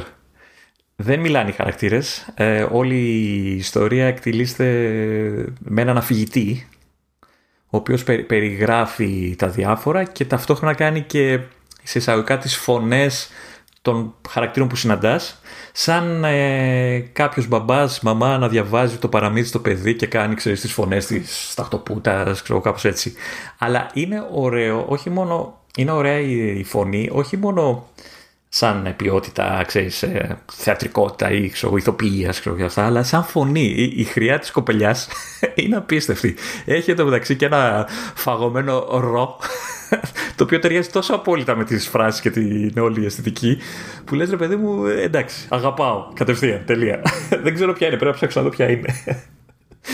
Ε, για να κλείσω, Εμένα μου πήρε κάτι λιγότερο από 8 ώρες, 7,5, αλλά ε, γιατί ε, πάλευα και κάηκα και με κάτι σεντούκια που έχει σαν ας το πούμε δευτερεύουσα ε, δευτερεύον objective ας πούμε κάθε περιοχή και μάλιστα κατάφερα να βρω τα 36 από τα 42 κάτι τέτοιο ε, και κάπου εκεί γιατί αυτά είναι θέλω λίγο παραπάνω ψάξιμο στο, στο χώρο ε, ε, ε Συνήθως είναι εκεί στο 6 με 7 ώρες. Εκεί είναι το, το παιχνίδι. Είναι καλή διάρκεια γιατί αυτά τα παιχνίδια, αν είναι λίγο μεγαλύτερα, αρχίζουν και κουράζουν από ένα σημείο και μετά. Ε, οπότε το έχουν προσέξει καλά. Ε, σε αντίθεση με το Samurai Jack, το παιχνίδι δουλεύει καλά και με touch και με χειριστήριο. Ε, με touch δεν έχει εικονικό joystick, είναι σαν να είναι point and click. Ε, με το χειριστήριο κουνάς ε, απευθείας το, το χαρακτήρα, οπότε ο καθένας επιλέγει αυτό που, που του αρέσει περισσότερο. Πάντως σου λέει, δηλαδή, αν είναι, ξέρεις, το έχεις ξεκινήσει σε μια μηχάνημα και βρεθείς στο δρόμο και έχεις χρόνο κτλ., μπορείς να το παίξεις άνετα μετά κτλ. Και το καλύτερο από όλα είναι ότι παίζει πάρα πολύ καλά και σε παλιότερα μηχανήματα, δηλαδή και σε Α9 ε, δηλαδή και στο Apple TV ας πούμε, που είναι, δεν έχει καν τον X ε, έπαιξε με πολύ μικρά κοψίματα λίγο στο, όταν κινείται λίγο περισσότερο η κάμερα ή όταν πάει να φορτώσει το μεμονωμένο puzzle της πίστας που από ό,τι διάβασα ε, υπάρχουν και στις κονσόλες. Για να πούμε και στο PS4 το κάνει καμιά φορά. Οπότε δεν ξέρω αν είναι θέμα επεξεργαστή ή optimization. Και κάπου εδώ μπορώ να πω ότι το ολοκληρώνω το Apple Arcade της ημέρας Κάπου εδώ μπορούμε να πούμε ότι ξεθύμανε με το The Last Campfire ο, ο Λεωνίδας. Εγώ θέλω να πω ότι έγινε όλη αυτή η κουβέντα για μια παραγωγή της Hello Games. Έγινε, αναφέρθηκαν διάφορα στοιχεία έτσι, από την προϊστορία της Hello Games και δεν θυμηθήκαμε τα Joe Danger. Ναι. Ντροπή. Ντροπή. Ναι. Αλλά θα το αφήσουμε εκεί πέρα. Λοιπόν, ε, Τώρα έχουμε να συνεχίσουμε λίγο το δράμα εκεί με τα του App Store. Έχουμε λίγο follow-up και μετά ε, έχουμε λίγη συζήτηση, να το πάμε λαου λαου. Λοιπόν, πρώτα απ' όλα ε, να πούμε το εξής ότι την προηγούμενη φορά είχαμε αναφέρει ένα περιστατικό που προέκυψε με, το, με την εφαρμογή του WordPress που έφαγε άκυρο ενώ προσπαθούσε να περάσει back fixes, δεν ήταν να περάσει, να περάσει δηλαδή κάποια νέα λειτουργικότητα, ας πούμε. Και η Apple ζητούσε ότι ζητούσε τέλος πάντων να μπει το σύστημα πληρωμών το δικό της για κάποιες υπηρεσίες που υποτίθεται ότι προσφέρονται από την πλατφόρμα και είχαμε πει για την πολυπλοκότητα λίγο της υπόθεσης γιατί είναι άλλο καπέλο το wordpress.com άλλο καπέλο το wordpress.org ε, είναι και άλλες οντότητες στην πραγματικότητα ως επιχειρήσεις παρότι περνάνε μέσα από την ίδια εφαρμογή. Και υπάρχει και νομικό μπέρδεμα τέλος πάντων με το τι σημαίνει κάνουν συναλλαγή για το α ή το β μέσα από αυτή την εφαρμογή. Αλλά είχαμε και την απορία για το γιατί έγινε αυτό το πράγμα διότι τον Ιούνιο η Apple είχε πει ότι πλέον δεν θα μπλοκάρει bug fixes σε τέτοιες περιπτώσεις θα σε μπλοκάρει άμα θες να κάνεις κάποιο, κάποιο μεγάλο update ας πούμε, σε επίπεδο λειτουργικότητας και τέτοια μέχρι να επιληθεί το όποιο ζήτημα είναι.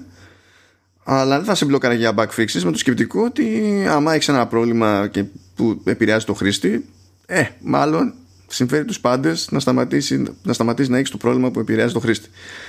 Και επειδή ακριβώς είχε ανακοινώσει αυτή την αλλαγή πολιτικής μου είχε κάνει εντύπωση που παρόλα αυτά έπαιξε το άκυρο με το WordPress και τελικά κατάλαβα γιατί έπεσε το άκυρο με το WordPress διότι είχαν ανακοινωθεί αλλαγές αυτές τον Ιούνιο αλλά ε, άρχισαν να εφαρμόζονται την περασμένη εβδομάδα. Okay. Οπότε όλο αυτό με το WordPress έγινε στο μεσοδιάστημα. Οπότε ίσχυε το προηγούμενο καθεστώς. Το οποίο είναι επίσης αστείο, διότι όταν έχεις μόνος σου ως εταιρεία ανακοινώσει ότι θα κάνεις αυτή την αλλαγή, Εντάξει, στο μεσοδιάστημα δεν καταλαβαίνεις ότι. Πρέπει να ξέρω Λίγο, λίγο λάσκα, παιδί ναι, δεν είναι ότι ξαφνικά το έμαθες ότι και εσύ ο ίδιος ότι πρέπει να λειτουργείς αλλιώς. Δηλαδή, δική σου απόφαση ήταν έτσι κι αλλιώς αυτή η αλλαγή. Και τέλος πάντων, μέσα σε όλα έγινε και η άλλη αλλαγή που είχαν τάξει ότι θα μπορεί υποτίθεται ένα developer να καταθέσει προστάσεις για αλλαγές στο App Store ή να ε, εκφράσει τη διαφωνία του σε σχέση με κάποιο κανονισμό η λειτουργία του App Store κτλ. Και αυτό γίνεται μέσω φόρμα τέλος πάντων που υπάρχει στο developer portal της Apple. Το οποίο σημαίνει βέβαια ότι για να στείλεις εσύ αυτό που έχεις κατά νου πρέπει να κάνεις sign in με το developer ID σου. Δεν μπορείς να στείλεις ανώνυμα. Ναι. Θα πει και ο άλλος εντάξει και τι έγινε. Ναι. Επειδή ήδη ένα από τα προβλήματα που έχει καταφέρει να χτίσει μόνη της η Apple με τους developers. Ακόμα και με τους developers που δεν έχουν κάποιο οικονομικό ζήτημα ή οτιδήποτε ας πούμε κάποιον άλλο λόγο να, να πείζουν. Ε, έχει χτίσει ένα κλίμα τέλος πάντων ας, ας το πούμε τρομοκρατίας γιατί νομίζω ότι τεχνικός αυτός ο όρος είναι που ταιριάζει καλύτερα ε, με αποτέλεσμα να φοβούνται διάφοροι developers να ασκήσουν κριτική στην Apple και έχουν μπροστά τους πλέον ένα μηχανισμό που μπορούν να ασκήσουν κριτική στην Apple κατευθείαν στην Apple αλλά επωνύμως. Δηλαδή δεν έχω πρόβλημα με την κίνηση αλλά άμα δεν φτιαχτεί το υπόλοιπο κλίμα ώστε να μην φοβάται ο άλλος να σου ασκήσει αρνητική κριτική μέσα από μια τέτοια φόρμα δεν τη βλέπω αυτή τη φόρμα να λειτουργεί όπως θα έπρεπε να λειτουργήσει και να οδηγήσει σε επικοινωνία που θα έπρεπε να επικοινωνήσει και είναι λίγο περίεργο τέλος πάντων αυτό το πραγματάκι. Στο έλεγα και την προηγούμενη φορά ότι έχει καταφέρει να δημιουργήσει αυτό το κλίμα μια εταιρεία που υποτίθεται ότι δεν στηρίζει τέτοια κλίματα. Αυτό είναι το πράγμα που πρέπει να κοιτάξει πάνω απ' όλα η, η Apple. Ναι, και συμφωνώ απόλυτος.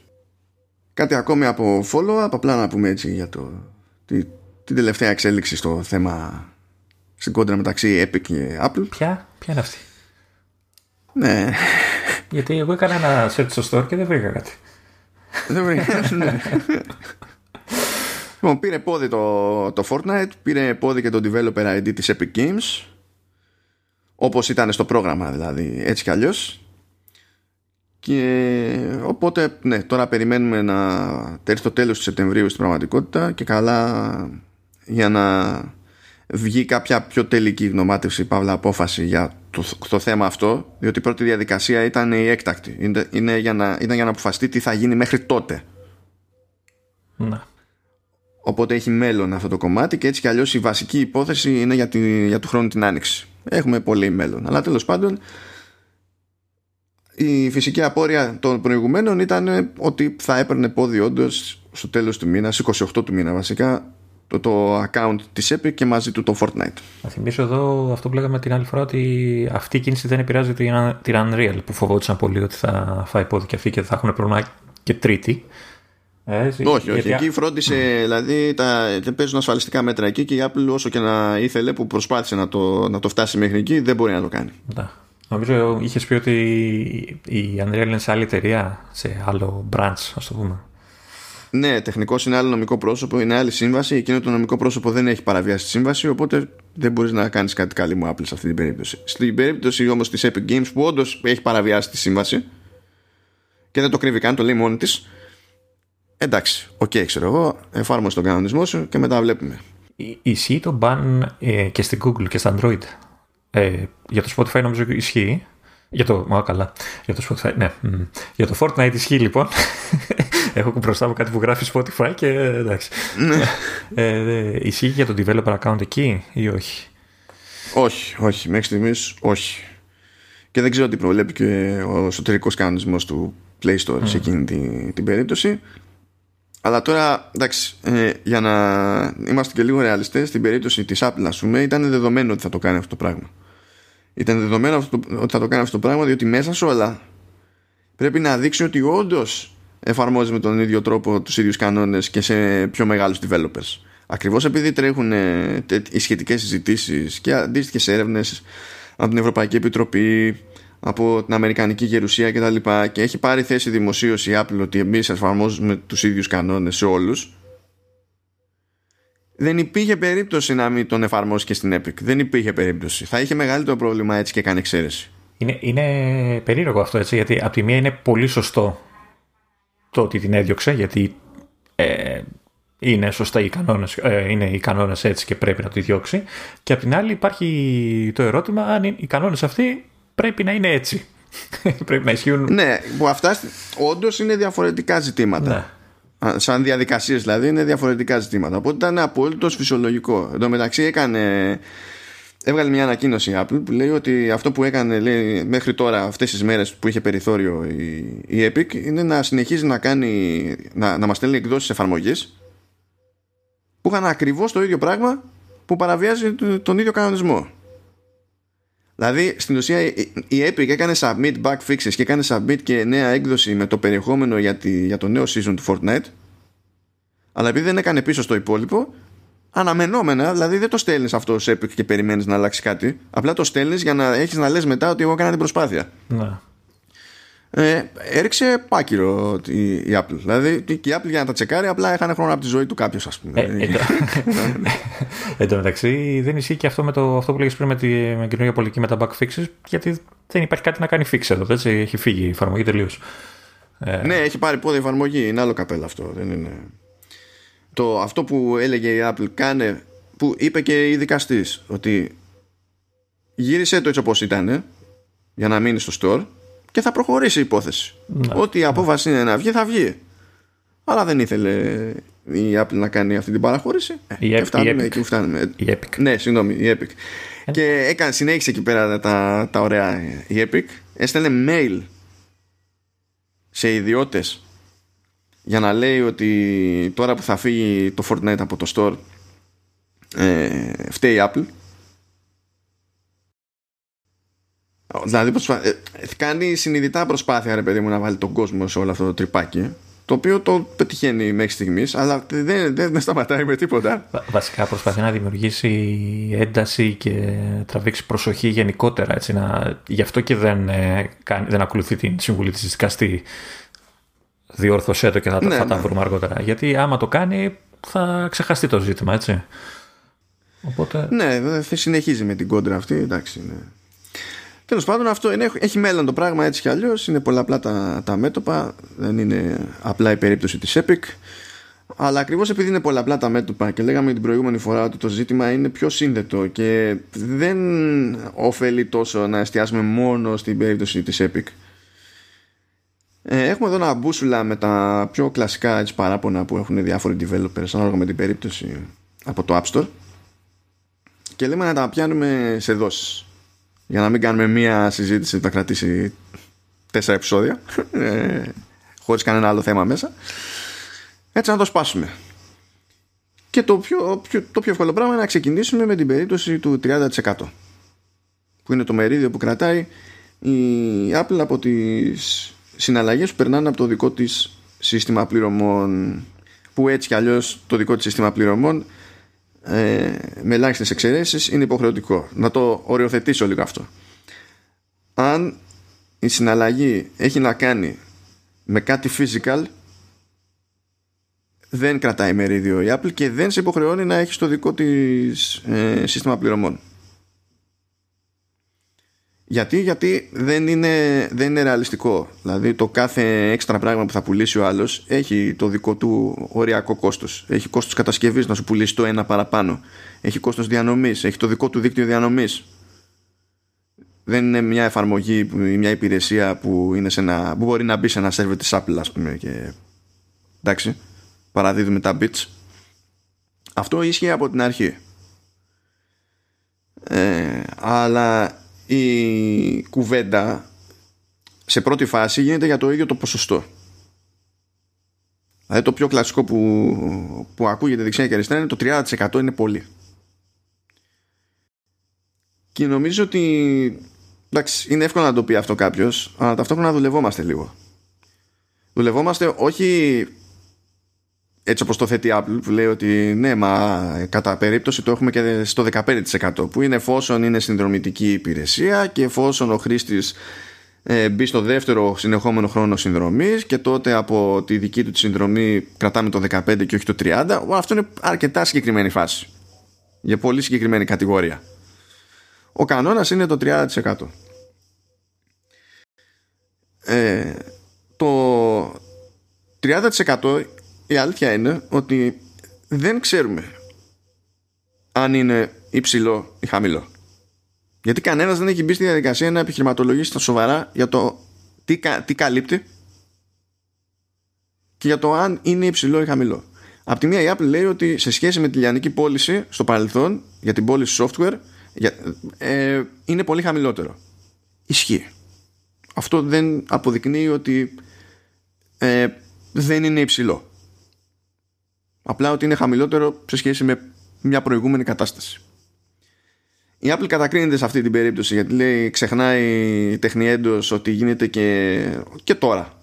Αλλά και τότε γινόταν διανομή software χωρίς να υπάρχει ένα store της πλατφόρμας. Μπορείς να πας στον, στον developer να πληρώσεις και να αγοράσεις. Και ισχύει και τώρα. Και το έχω κάνει και δεν έχω πρόβλημα να το ξανακάνω και τα λοιπά και τα λοιπά.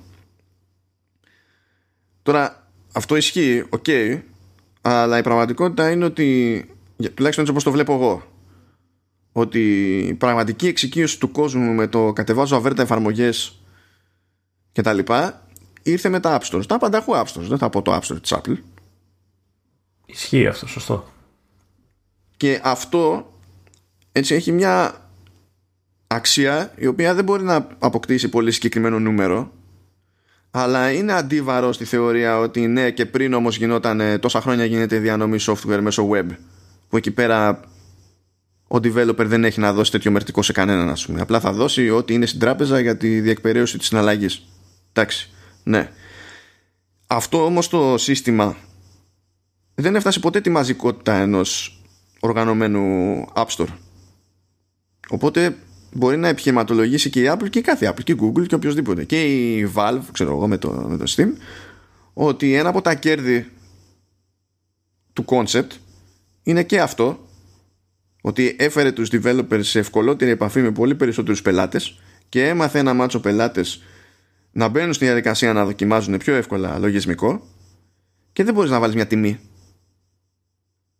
Μπορείς να καταλάβεις όμως ότι έχει αξία αυτό και πάλι βέβαια δεν αλλάζει ότι κάποιος πρέπει ιδανικά να πει ότι το 30% σε σένα developer που στο ζητάω σου εξασφαλίζει αυτό, αυτό και αυτό για αυτό και για αυτό το λόγο.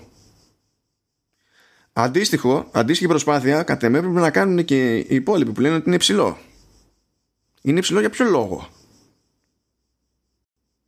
Γιατί εγώ αυτό που ακούω μέχρι στιγμής είναι γιατί να δίνω 30% ή γιατί να χρησιμοποιώ το σύστημα πληρωμών της Apple από τη στιγμή που εγώ επειδή έχω, εφαρμο... έχω λογισμικό που είναι multi-platform. Έχω έτσι και άλλο σύστημα πληρωμών για τις άλλες πλατφόρμες. Ναι αλλά το γιατί να σου τα δίνω ε, δεν είναι μα λόγος. είναι τόσα δεν είναι, δεν, είναι δεν είναι επιχείρημα για να με πει σε μένα ότι είναι υψηλό αυτό το ποσοστό. Και, και φαντάζομαι ότι είναι και, και το επίθετο υψηλό, το υψηλό ε, αλλάζει ανάλογα με το ποιος το λέει. Γιατί μπορεί η Epic που την λέγαμε πριν, να λέει, ξέρεις, το 30% εμένα μου κοστίζει τόσα εκατομμύρια γιατί το παιχνίδι μου τα σπάει και πάει πρώτο κτλ. Αλλά είναι η Epic. Δεν την νοιάζει ουσιαστικά. Δεν νομίζω ότι θα πονέσει. Όσο και αν είναι αυτό πια το 30%. Ξέρεις, όσα λεφτά για, σε όσα λεφτά για να μεταφράζεται αυτό το 30%, είναι η Epic. Η οποία Epic το ίδιο παιχνίδι το πουλάει και στο PC, το πουλάει και στο PlayStation, το πουλάει και παντού. Μόνο σε ρολόγια δεν το πουλάει. Ε, και έχεις μετά βέβαια το ίδιο 30% σε έναν μικρό developer, το οποίο μπορεί να είναι ελάχιστο από ποσό, αλλά μπορεί για τον συγκεκριμένο developer να είναι too much. Καταλάβες; Ναι, κοίτα, αυτό που έχω πετύχει εγώ είναι ότι πιο μικροί developers γκρινιάζουν λιγότερο για αυτό το θέμα. Γιατί οι πιο μικροί developers είναι πιο απίθανο να υποστηρίζουν πολλαπλές πλατφόρμες ώστε να έχουν τα δικά τους συστήματα από πίσω, άρα να έχουν επενδύσει, ξέρεις, να έχουν χαλάσει λεφτά για να φτιάξουν ένα κομμάτι στο stack τους που κατά μία έννοια η Apple τους λέει θα το πληρώσει ξεχωριστά και σε μένα. Οπότε οι, οι μικροί νομίζω ότι είναι δυσκολότερο να ζοριστούν το, το ίδιο. Οι μεσαίοι και μεγάλοι ή οι μικροί που θέλουν να γίνουν μεσαίοι και μεγάλοι ή θέλουν δεν θέλουν έχουν το περιθώριο ή τους τυχαίνει να γίνουν καταλήγουν σε μια φάση που όντως έχουν πληρώσει για σύστημα πληρωμών και μετά πρέπει να χρεωθούν και άλλο πράγμα που εντάξει το 30% που κρατάει η Apple για να μην δουλευόμαστε σε ό,τι και αν αντιστοιχεί είτε έχει value for money είτε δεν έχει value for money δεν είναι απλά για να συντηρεί το σύστημα πληρωμών. Είναι και άλλα πράγματα. Ένα πράγμα που δεν ακούω ας πούμε ποτέ να λέγεται ή να το περνάει στα ψηλά είναι, το, είναι η αρθογραφία που παίζεις στο store που δεν, δεν συναντάται και εύκολα σε άλλα stores. Βέβαια αυτό έχει γίνει το τελευταίο καιρό έτσι, δεν, είναι, δεν υπήρχε πάντα. Ναι, ναι. Θα πει, αυτό που ακούω από developers πολλές φορές είναι ότι εντάξει, κάποτε ας πούμε το να ήσουν featured στο store σήμαινε ότι είχες μεγάλο άλμα ξέρω εγώ σε ενδιαφέρον, αγορές κτλ. Τώρα το να σου κάνει ένα άρθρο η Apple δεν έχει αυτή την επίπτωση που είχε παλιά. Και το δέχομαι και το πιστεύω και εντάξει. Ταυτόχρονα, βέβαια, η Apple φτιάχνει ένα άρθρο που το μεταφράζει σε ένα μάτσο γλώσσες. Και αυτό είναι έξτρα κόστος που δεν το είχε πριν η Apple. Δέχομαι ο developer να πει ότι από τη στιγμή που δεν πιάνει αυτό το editorial work, δεν μου κάνει εμένα διαφορά στην πράξη, ε, δεν με ενδιαφέρει. Ok. Okay αυτό σημαίνει ότι ίσως είναι καλή φάση να ζητήσει να, από την Apple να μην ασχολείται με αυτό το πράγμα γιατί δεν τον ενδιαφέρει. Και να πει ότι δεν θέλει αυτό το feature. Σκέψου κάτι άλλο που να πιάνει περισσότερο τόπο. Δεν μπορεί να γίνει και να πει όμως ε, ότι ε, δεν με ενδιαφέρει ότι οι μεταφράσεις κοστίζουν. Ή το, το πρωτότυπο κείμενο που έχει άτομα για να το κάνουν αυτό. Ε, δεν θα πληρωθούν για αυτό που κάνουν. Και αυτό κάτω-κάτω είναι μια προβολή, ασχέτως αν πιστεύει ότι δεν είναι αρκετή. Είναι μια προβολή. Ναι, ρε παιδί μου, αλλά εντάξει, εγώ μπορώ να πω να δώσω το benefit of the doubt και να πούμε ότι δεν πιάνει τόπο. Δηλαδή είναι δωρονάδωρον, έτσι. Εγώ στη θέση του developer θα με νοιάζε εφόσον γίνεται αυτός ο κόπος τέλος πάντων. Δηλαδή, θα έλεγα ή μην το κάνεις για να μην χρειάζεται να σου καλύπτω το κόστος μέσα από αυτό το 30% και ρίξε μου το ποσοστό ξέρω εγώ ή εφόσον θέλεις 30% βρες κάτι καλύτερο διότι αυτό δεν μου κάνει τίποτα. Να δηλαδή υπάρχουν τρόποι αλλά το ε, ε, εντάξει είναι πολύ δεν. Αλλά τέλος πάντων για να κάνω κύκλο λίγο για τον μεσαίο, τον μικρομεσαίο και τον μεγάλο είναι ότι καταλήγει και βλέπει ότι αυτό το 30% επειδή ακριβώς έχει τζίρο αντιστοιχεί σε μεγάλο νούμερο. Και το ε, καταλαβαίνω πλήρως το να βλέπεις αυτό το νούμερο που δίνεις στην Apple Ειδικά σε περιπτώσεις που το παιχνίδι είναι free to play, ξέρω εγώ, που στην ουσία ξέρεις. Στην ουσία πουλάς αέρα και η Apple μπαίνει ενδιάμεσο στον αέρα που πουλάς.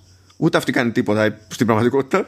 Κάνει τα συνεπάκια. Ε, γίνεται ένας. ναι, είναι ένας αυταρμάς τέλος πάντων και απλά το, το, βγαίνουν λεφτά.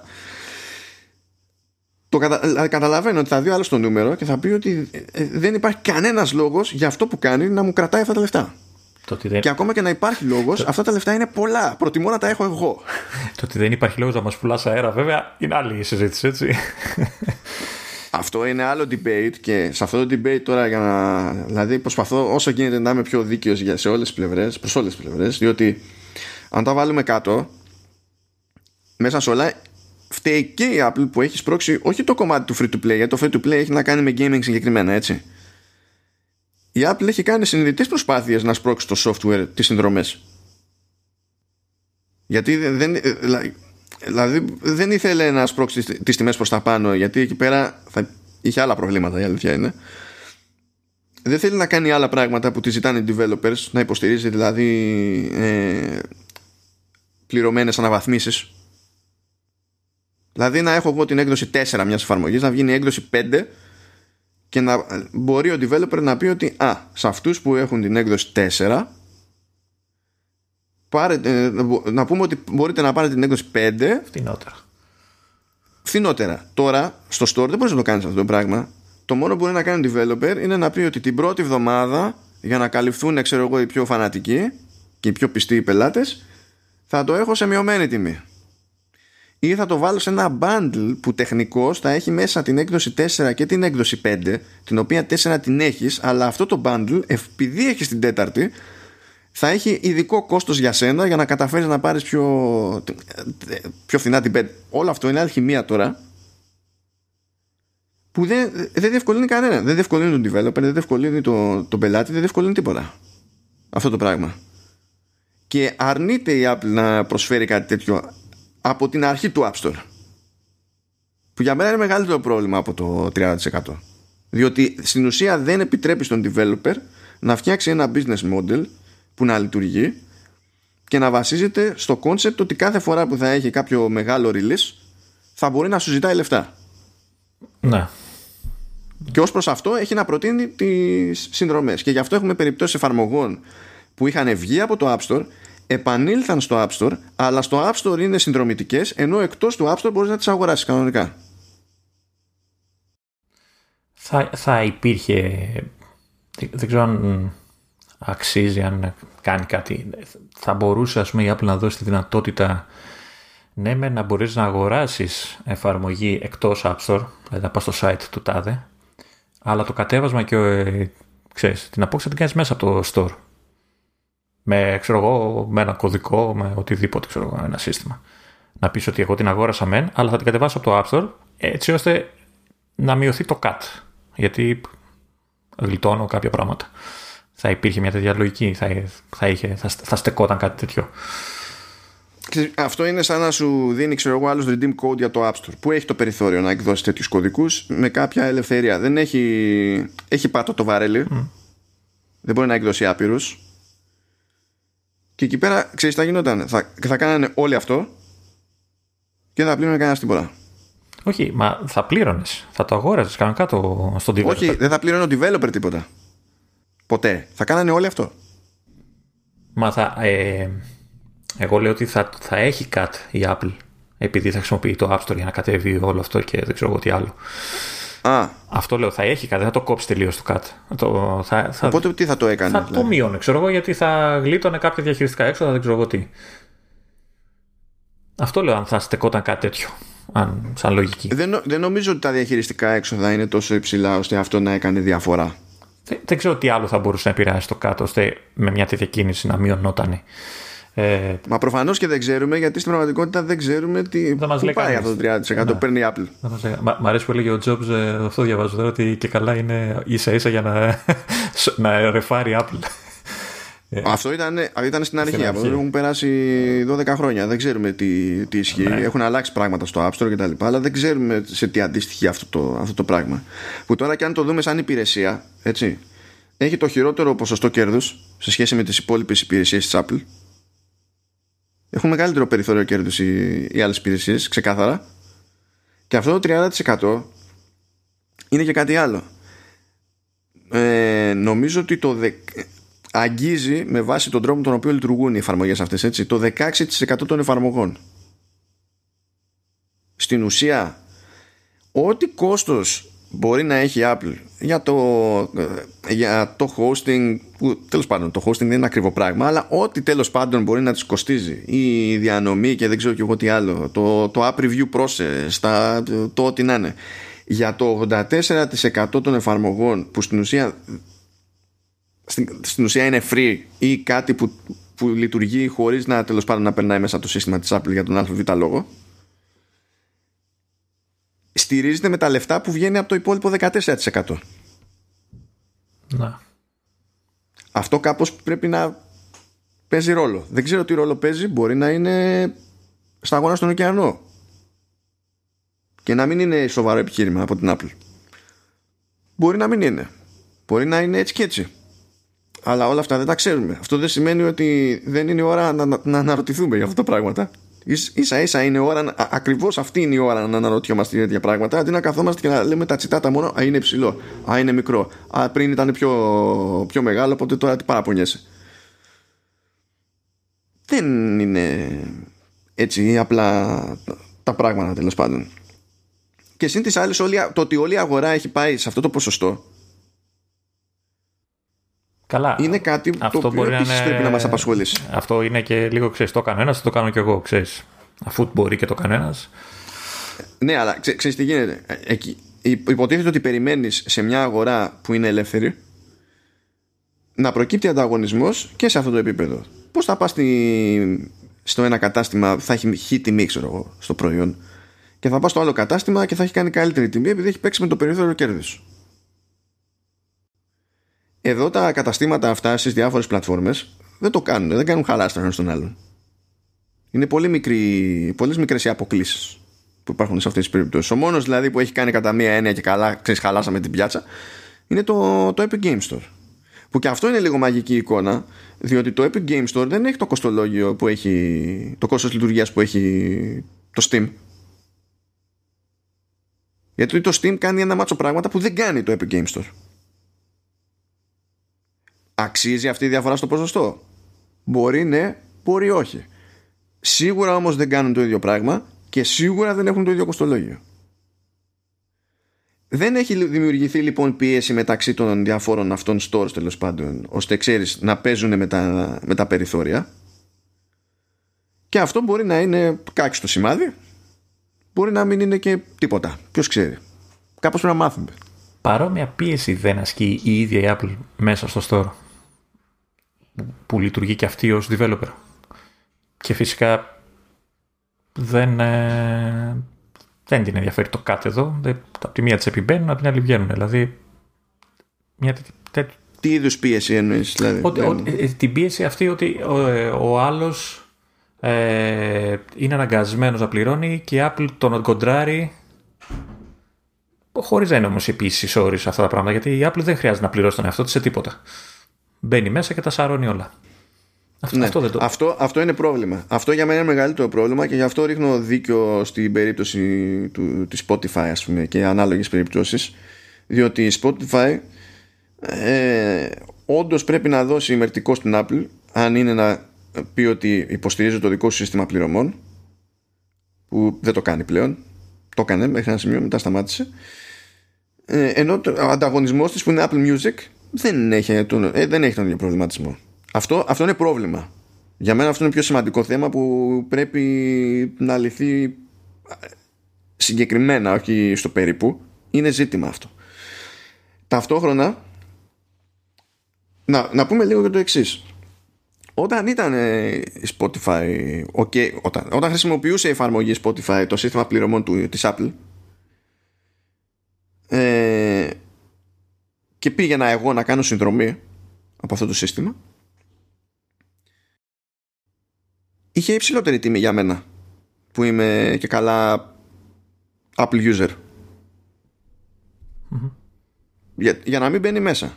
Για να μην, δηλαδή να μην βγαίνει από την τσέπη του στο 30% το ποσό, το ποσό που αντιστοιχεί σε αυτό το 30% να, μπαίνει, να βγαίνει από την τσέπη μου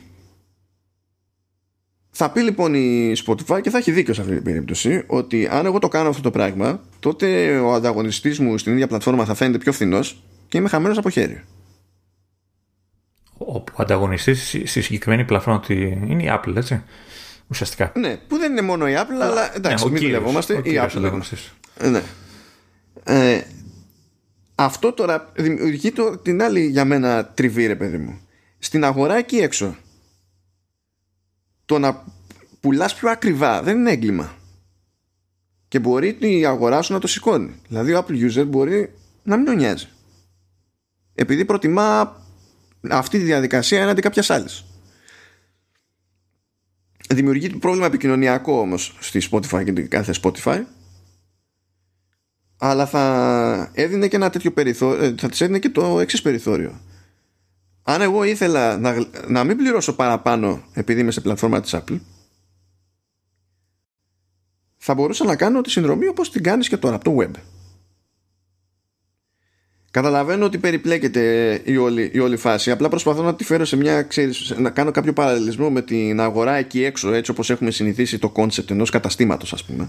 Ε, εμένα να σου πω τι μου φαίνεται χαζό από όλα είναι αυτός ο περιορισμός που έχει βάλει που δεν επιτρέπει σε έναν ε, ιδιοκτήτη, ας το πούμε, μια εταιρεία που έχει μια τέτοια υπηρεσία σαν το Spotify, όταν ανοίξει την εφαρμογή να λέει στον άλλο να πήγαινε εκεί.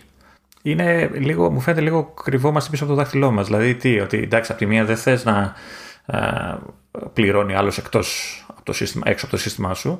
Αλλά απ' την άλλη, τι, δεν, ξέρει ο άλλος ότι μπορεί να γραφτεί από αλλού. Πρέπει δηλαδή να το κρύψεις. Δηλαδή, τι χαζό είναι αυτό το πράγμα. Γιατί να ρίχνεις δηλαδή στη φωτιά με ηλίθιους τρόπους. Ναι, αυτό είναι πολύ άχαρο. Καταλαβαίνω ποιο είναι το σκεπτικό της. Με τη λογική ότι αν, αρχίσει, αν πει ότι ωραία είναι OK να το κάνεις αυτό, θα αρχίσουν να κάνουν όλοι αυτό. Ε, να σου πω κάτι, δεν, ε. δεν είναι δύσκολο να γίνει και χωρίς να το πεις. Δηλαδή, αν, αν ισχύει αυτό που είπες πριν, ότι ε, εντός ε, iPhone, ξέρω εγώ, το Spotify έχει 12 και εκτός έχει 10. Ε, Μαθεύονται αυτά. Χαζός δεν είναι ο κόσμο. Ναι, ναι, ναι, ναι, Όχι, δεν σου λέω θα το κάνουν όλοι οι χρήστες. Θα το κάνουν όλοι οι developers. Με το που του δώσεις αυτό το άνοιγμα. Μα γιατί θα, θα σε παρακάμψουν πλήρως. Γιατί να το δεν θα πονέσεις τόσο πια. Δεν είναι, το αν βγαίνει, δεν είναι το αν βγαίνεις ή όχι. Είναι το αν το άνοιγμα που δημιουργείς στην ουσία θα κάνει το σύνολο το, να καταρρεύσεις. Δηλαδή, σκέψει το εξής. Λέει κάποιος ρε παιδί μου, ε, να κρατάει 30% άμα αγοράζεις την εφαρμογή, αλλά από τις συνδρομές να είναι 0.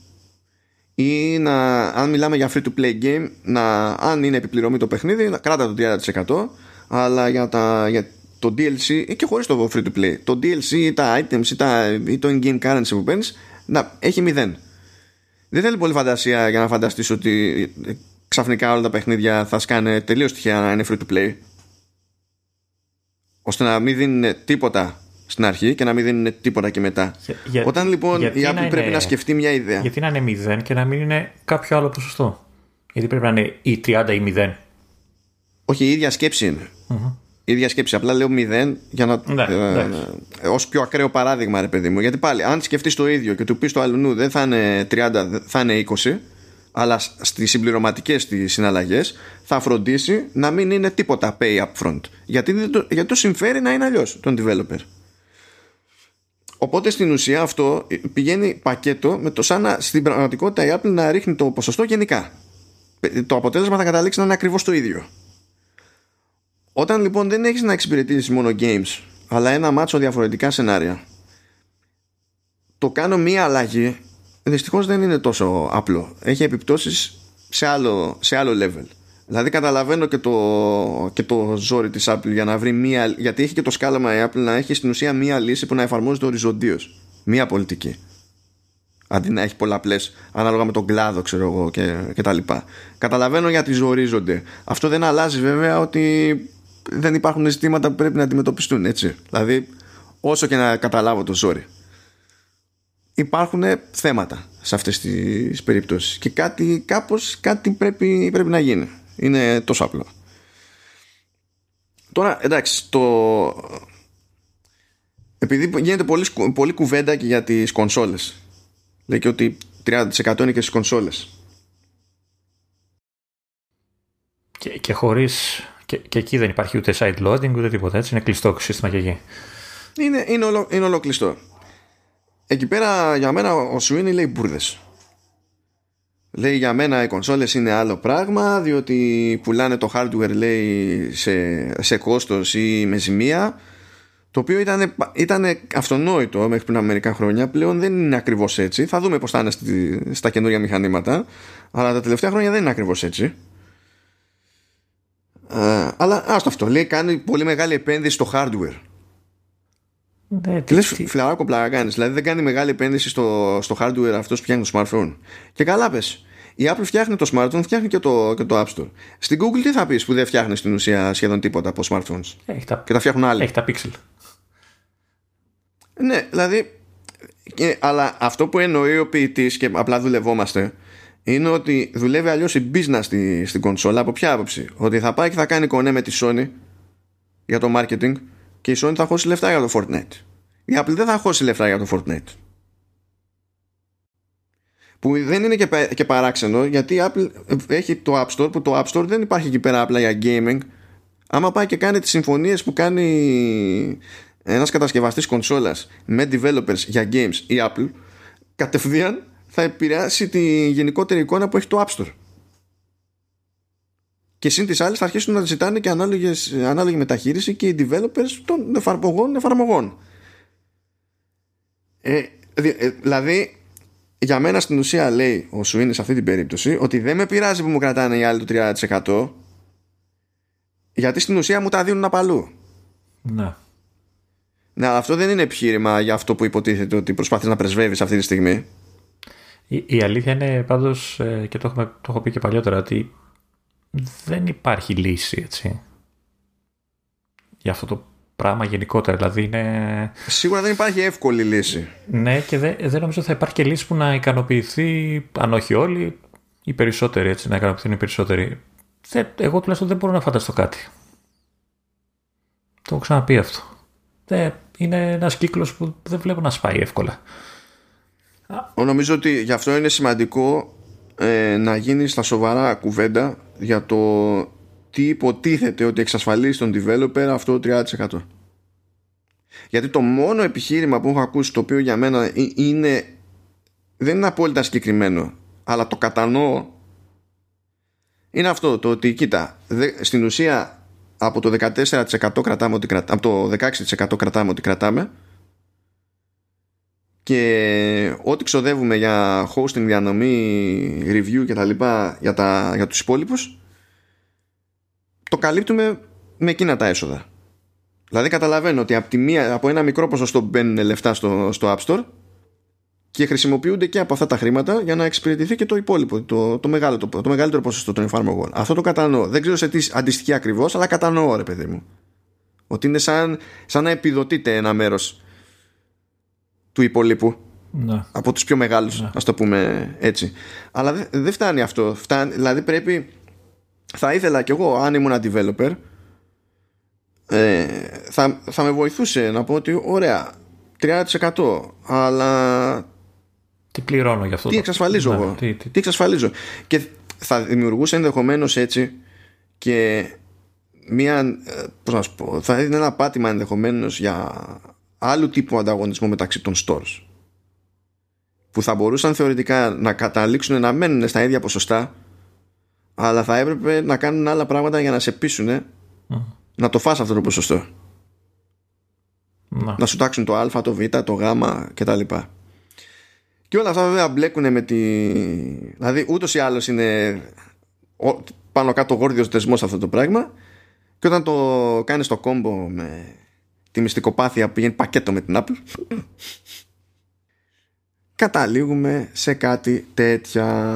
Πάντως σε όλο αυτό δεν, δεν μπορεί να γνωρίσεις το βήμα που δίνει το, το store της Apple. Έτσι. Δηλαδή είδες ότι και, στη, και στο κομμάτι, στην περίπτωση της Epic, το ποσό που βγάζει μόνο από το iOS είναι θεόρατο και νομίζω δεν συγκρίνεται με τα υπόλοιπα, έτσι.